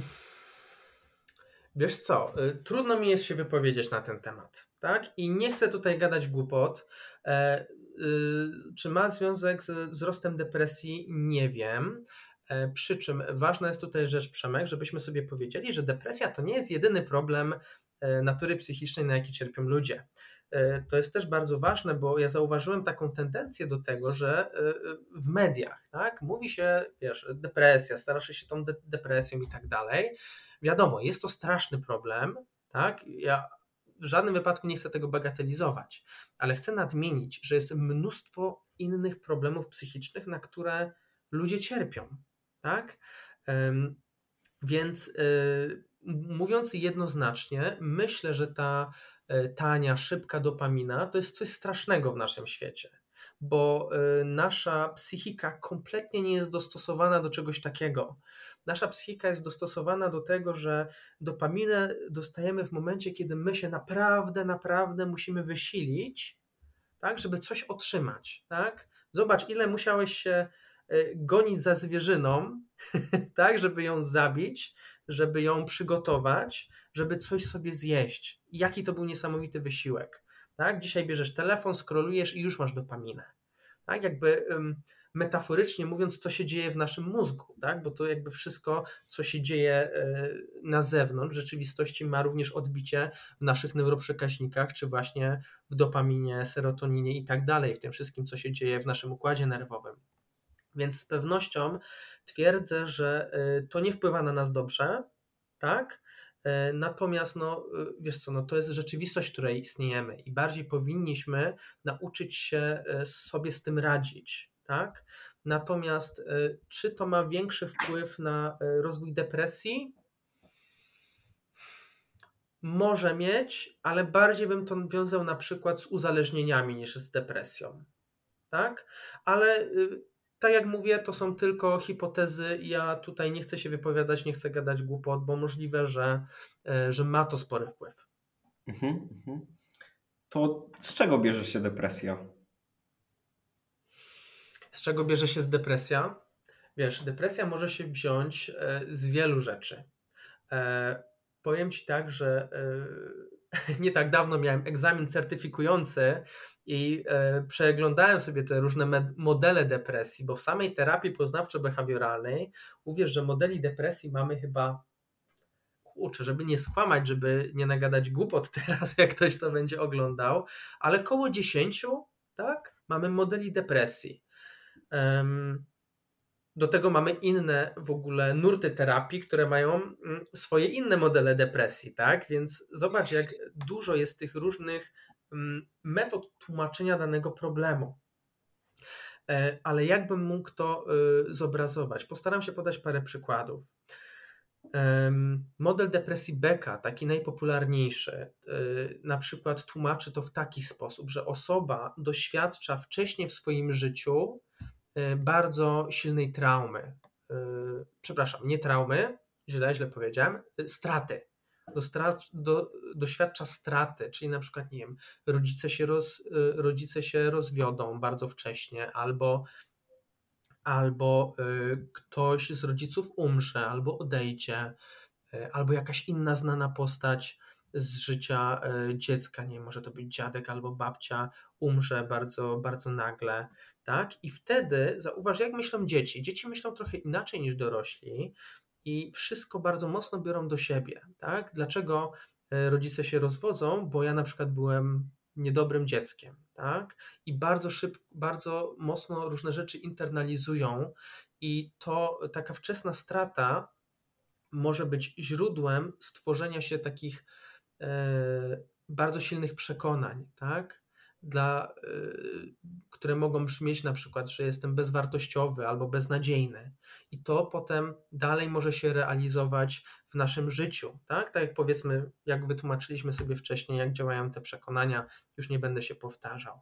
Mo, potem jest na przykład teoria e, wyuczonej bezradności Seligmana, która też mi się bardzo podoba, która zakłada to, że po prostu e, osoby w jakiś sposób kolokwialnie mówiąc, nauczyły się depresji. W sensie nie one same, ale środowisko uwarunkowało je w taki sposób, żeby być depresyjne. Podam, podam, podam o co mi tutaj chodzi. Wyobraź sobie, że e, mamy dziecko, które e, bardzo się stara, żeby być zauważone przez swoich rodziców i docenione przez swoich rodziców, tak? Więc robi tam jakieś rzeczy, wypełnia obowiązki, ale rodzice są stale niezadowoleni i krytykują to dziecko tak? Nieważne jak bardzo się stara, rodzic zawsze je krytykuje i nie jest zadowolony. Powiedz mi, do jakiego wniosku dochodzi to dziecko? Żeby się nie starać. Zobacz, nie? To nie jest takie trudne, nie? Żeby się nie starać. Że nie warto się starać, nie warto robić. Nie warto próbować. No i zobacz, tutaj mamy depresję jak malowaną, nie? Że y, ona bardzo łatwo się może stworzyć z różnych takich doświadczeń, tak? E, I wszelkiego rodzaju problemów psychicznych my się w pewien sposób uczymy. To znaczy, że środowisko w jakiś sposób nas warunkuje na te, na te problemy, nie? No bo zobacz, że dlaczego jedna osoba, e, jednej osobie problem psychiczny poszedł w depresję, a komuś innemu fobię społeczną. Tak? No bo ta osoba miała inne doświadczenia, ta osoba miała inne, tak? I wyciągnęły inne wnioski, i u tej osoby pojawia się to w postaci fobii społecznej, a u tej na przykład w postaci depresji. Tak więc w taki sposób bym to wytłumaczył. Mój wniosek jest taki, że depresja to bardzo skomplikowane zjawisko, choroba, ale jest w internecie pewna osoba, która bardzo ją upraszcza. Wysłałem Ci dwa filmy i właśnie teraz chciałbym o nich porozmawiać. W skrócie teraz je opiszę słuchaczom, więc są to dwa filmy z wypowiedziami Andrew Tate'a, bardzo kontrowersyjnej postaci. W pierwszym z tych filmów Andrew Tate mówi, że depresja nie istnieje, ponieważ w nią nie wierzy. Jeżeli w nią nie wierzy, to ta depresja nie może istnieć i nie może mu zagrażać. I jako przykład podaje tu przykład y, ducha w domu. Jeżeli budzisz się w nocy i słyszysz jakieś dźwięki i wierzysz w duchy, to zaczynasz się bać. A jeżeli nie wierzysz w te duchy, to po prostu idziesz spać dalej. I to jest takie porównanie, jakiego Andrew Tate używa w odniesieniu do depresji, że jeżeli w nią wierzysz, to możesz na nią zachorować, a jeżeli nie, to nic, nic ci nie grozi. w drugim fragmencie, w drugim filmie w sumie Andrew Tate się powtarza i mówi, że jeszcze dodatkowo, że nie wierzy w nic, to odbiera mu moc, sprawczość i tak e, ma tylko wierzenia i wybiera tylko wierzenia, które sprawiają, że jest w życiu szczęśliwszy, że jest bardziej wydajny i tak dalej, i tak dalej. Więc to jest takie krótkie wprowadzenie do tego. Znowu wystąpię tutaj jako adwokat diabła i zapytam Ciebie, co, nie, co jest nie tak z tymi fragmentami filmów. Co jest nie tak z nimi? Eee, znaczy, na początek to może ująłbym to w taki sposób, że każdego trzeba wysłuchać. Nie? No bo zobacz, że każdy miał w życiu jakieś doświadczenia, które sprawiły, że y, myśli w taki, a nie inny sposób. Myślę, że y, pan Andrew Tate miał akurat takie doświadczenia w życiu, które go tak ukształtowały. E, no i w porządku, no i niech takie sobie ma. Natomiast co jest tutaj nie ok? No na pewno nie ok jest to, że to bardziej przypomina te myślenie pozytywne niż racjonalne, że my zaprzeczamy czemuś, co obiektywnie istnieje. Nie no, no to jest troszeczkę bez sensu, no bo jakim prawem to, że my pomyślimy, że depresji nie ma, no nie sprawimy, że, że tej depresji nie będzie, tak? Jeżeli siedzimy pośrodku walącego się budynku, jeśli zaczniemy myśleć, że, że wcale nie jest tak źle, że jest ok, no to wcale to nie zmieni rzeczywistości i tego, że ten budynek się załóżmy na nas wali. Tak, więc y, to jest jakby, y, to jest jakby podstawowy problem z tym. Natomiast jeśli chodzi o to, co dobieramy w naszym życiu, jeśli chodzi o nasze przekonania i jak one nas motywują, czy odbierają nam moc, czy dodają nam tej mocy, no to to jest jakby bardzo ważne. I to jest też podstawa terapii, tak, że staramy się funkcjonalnie patrzeć na myśli, tak, czyli e, pacjentom często mówię tak, zobacz, myśli to jest produkt uboczny funkcjonowania naszego umysłu. I wszystko zależy od tego, co my, co my z tymi myślami zrobimy. Możemy dobierać te myśli, które działają, i, a nie nie iść za tymi myślami, które nam przeszkadzają, które nam które nie pomagają nam osiągać naszych celów. I to robi terapia jak najbardziej. I tutaj myślę, że tu jest właśnie ta mądrość w tej jego wypowiedzi, z którą z której warto skorzystać. Natomiast e, no, nie można zaprzeczać rzeczywistości. Tak? Że to, że uważamy, że czegoś nie ma, wcale nie oznacza, że tego nie będzie, bo to jest faktycznie, tak? Więc trzeba się skonfrontować tutaj z, z, faktami i zobaczyć przede wszystkim, jakie są fakty, a potem analizować nasze myśli. Wspomniałeś, że depresja obiektywnie istnieje. No i właśnie Andrew Tate nie uważa, że ona obiektywnie istnieje, a że po prostu jest teraz wymysłem tych czasów. Czy jeżeli on nie wierzy, że ta depresja istnieje obiektywnie, to, to czy może nie istnieć w jego przypadku? E, w jego przypadku, znaczy, powiem tak, e, to co powiedziałeś, tak teraz to usłyszałem od ciebie, stwierdziłem, że trochę jest w tym racji. Tak, że depresja jest wymysłem obecnych czasów. No, myślę, że tak, bo e, szczerze mówiąc, no nie wiem, czy 100 lat temu ktokolwiek mówił o depresji, tak? Całkowicie inaczej się nazywało ten problem. Tak? Nie nazywało się go depresją, tylko powiedzmy w w normalnym, w, w normalnym, w, w społeczeństwie funkcjonowały inne określenia na to, tak? Albo to, że nie wiem, ktoś postradał zmysły, tak? Albo że kogoś, nie wiem, szatan opętał, tak? Jakby nie mówiło się o depresji, więc w pewien sposób jest to wymysł obecnych czasów, ale myślę, że lepiej, że e, tłumaczymy to sobie w taki sposób, bo to jest mniej oceniający i mniej raniące dla tych osób. Wiesz, bo problem, e, tutaj mm, chcę tak nadmienić taką jedną rzecz. Problem jakby z tymi wszystkimi zaburzeniami psychicznymi jest taki, że e, kwestia diagnostyki, że wiesz, to nie jest tak jak w medycynie, że my robimy badanie, yy, chcemy zbadać, czy ktoś ma cukrzycę i wiesz, badamy poziom glukozy we krwi, wychodzi nam yy, 200, tak, jednostek, badamy drugi raz, yy, za jakiś czas znowu nam wychodzi 200, no ktoś ma cukrzycę, no nie ma o czym mówić, tak? Mamy obiektywne dane. A w kwestia diagnostyki jest taka, y, jest płynna, tak? No bo na przykład jest tam taki punkt w klasyfikacji, jeśli chodzi o depresję. Przez większość dni osoba miała obniżony, przepraszam, miała obniżony nastrój niż, niż zazwyczaj, jak, jak ta osoba funkcjonuje. No ale co to znaczy większość dni? Czy jak będzie miała 51%, to już ją zaliczamy do depresji, a jak będzie miała 48% dni taniej w miesiącu, to, to jej nie zaliczamy do depresji? Jakby wiesz o co chodzi. To jest, to jest wszystko takie y, niejasne i to jest troszeczkę inaczej niż w medycynie, tak? Że y, wiesz, no, robimy badanie, patrzymy, nie wiem, ktoś ma y, ktoś ma raka trzustki. Okay, no i wiemy, no, wiemy, że ten rak trzustki istnieje. Natomiast kwestia diagnostyki zaburzeń psychicznych wiesz, no to nie jest takie y, zero-jedynkowe, nie? Czy ktoś, jest ktoś ma już depresję, czy ktoś jest na, mm, czy ktoś jest na, y, na skraju jakby depresji, tak? W ogóle mówimy o depresji ciężkiej, y, umiarkowanej i lekkiej w ogóle też, tak? Więc zobacz, że to, to nie jest to nie jest takie jednoznaczne i dlatego powstaje tyle różnych, tyle różnych teorii. Tak samo zobacz, było w pandemii.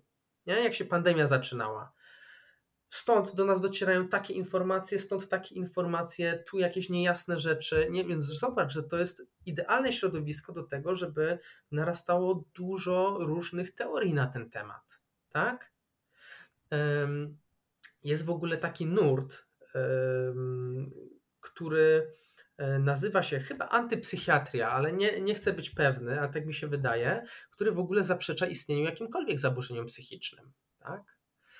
I w pewien sposób no, ci ludzie też mają jakąś swoją mądrość, no bo tak naprawdę to jest po prostu sposób opisywania yy, wszystkie diagno diagnozy, to jest sposób opisania tego, co się dzieje z tymi ludźmi, tak? No ale yy, wiesz, no to tak naprawdę jest nam potrzebne.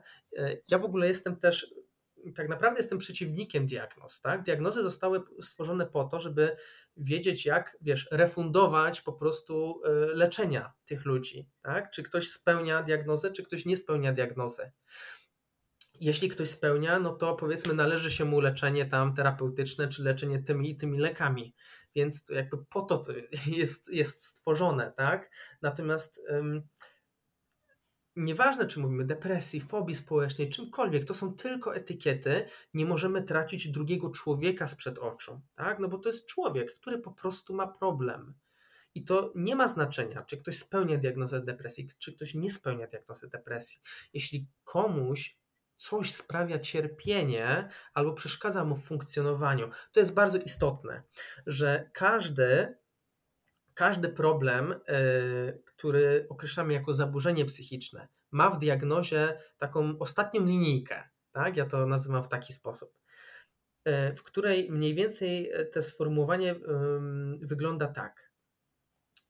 Ten problem stwarza e, osobie cierpienie albo przeszkadza jej w funkcjonowaniu E, albo przeszkadza w funkcjonowaniu i sprawia cierpienie innym ludziom dookoła, tak? Bo to też jest jakby bardzo istotne.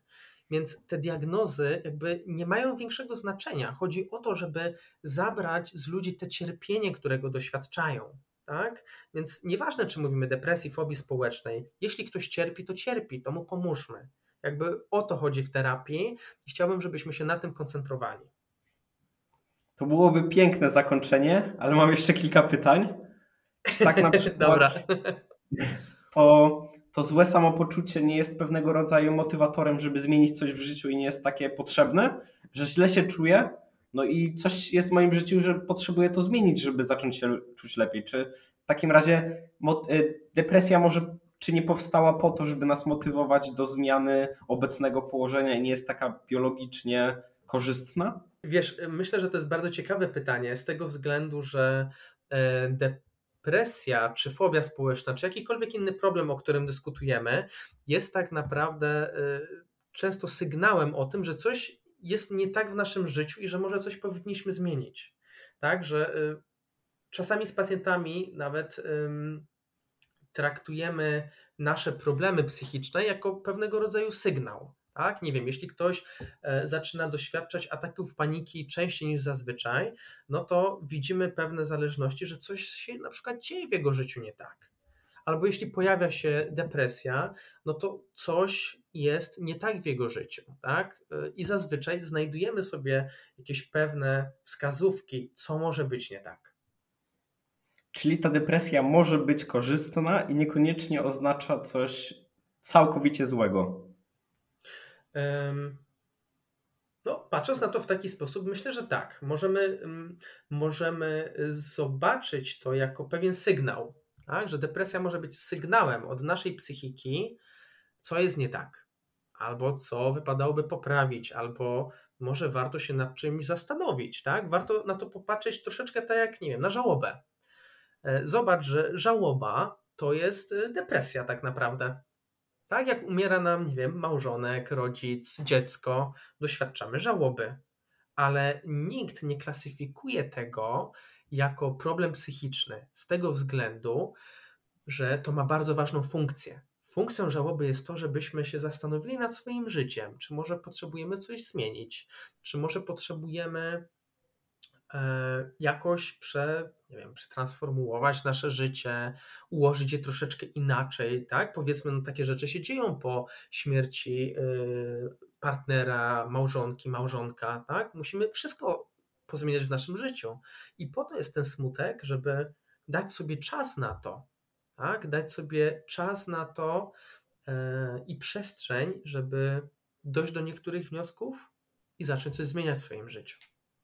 To jest pozytywny akcent i teraz już możemy zakończyć e, ten wątek depresji i przejdźmy teraz do segmentu, który zawsze na koniec występuje w moim podcaście.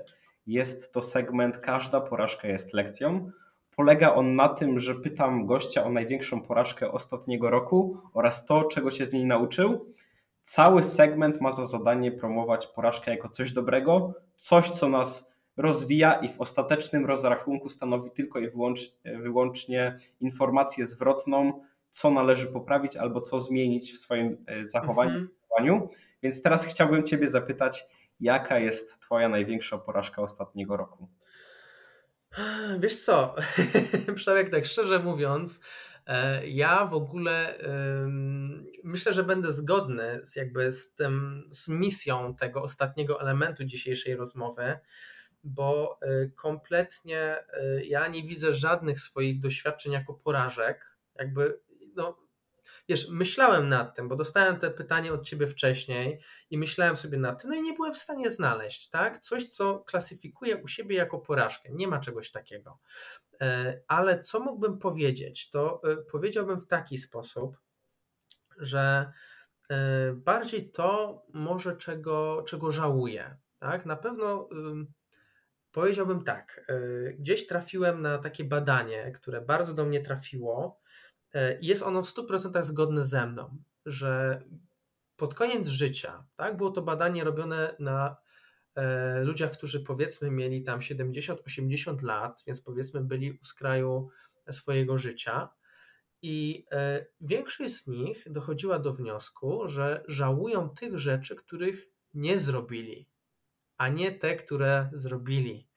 E, praktycznie w ogóle nie występowało coś takiego, że ojejku, to była okropna porażka, że bardzo tego żałują. Nie, żałują tego, czego nie zrobili. Ja bym powiedział podobnie. Może żałuję niektórych rzeczy, których się nie podjąłem, tak? może pewnych wyzwań, których się nie podjąłem. E, nie będę tutaj mówił konkretnie, bo też nie mam konkretnego przykładu. Tak? To jest jakby ogólne, co, e, co chcę tutaj przekazać.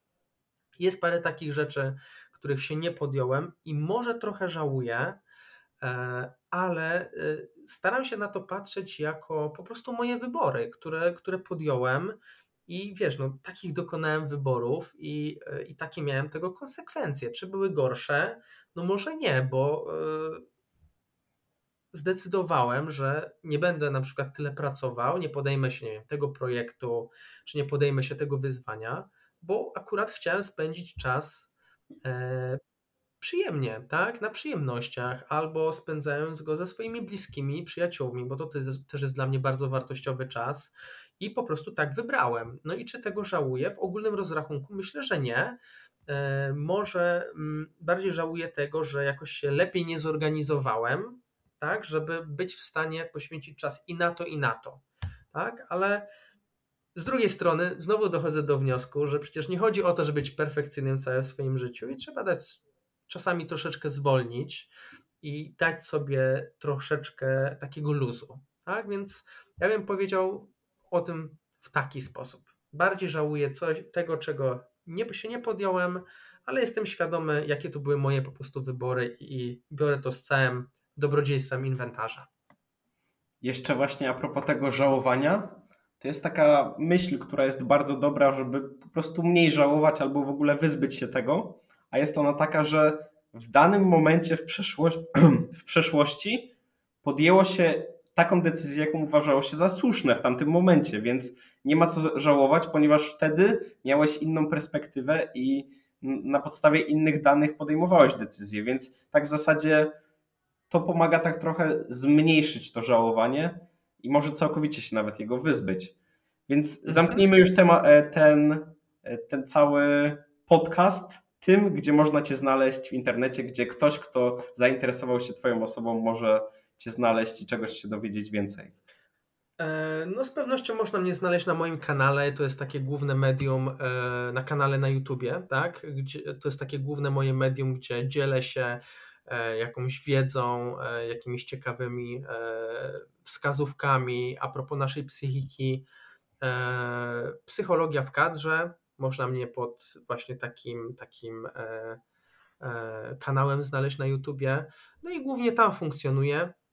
Można mnie oczywiście znaleźć na, e, na mojej stronie internetowej nikodemryś.pl, rys bez polskich znaków oczywiście. No i mam oczywiście też fanpage na Facebooku pod taką samą nazwą, jaką jest kanał, na, na YouTubie Psychologia w kadrze.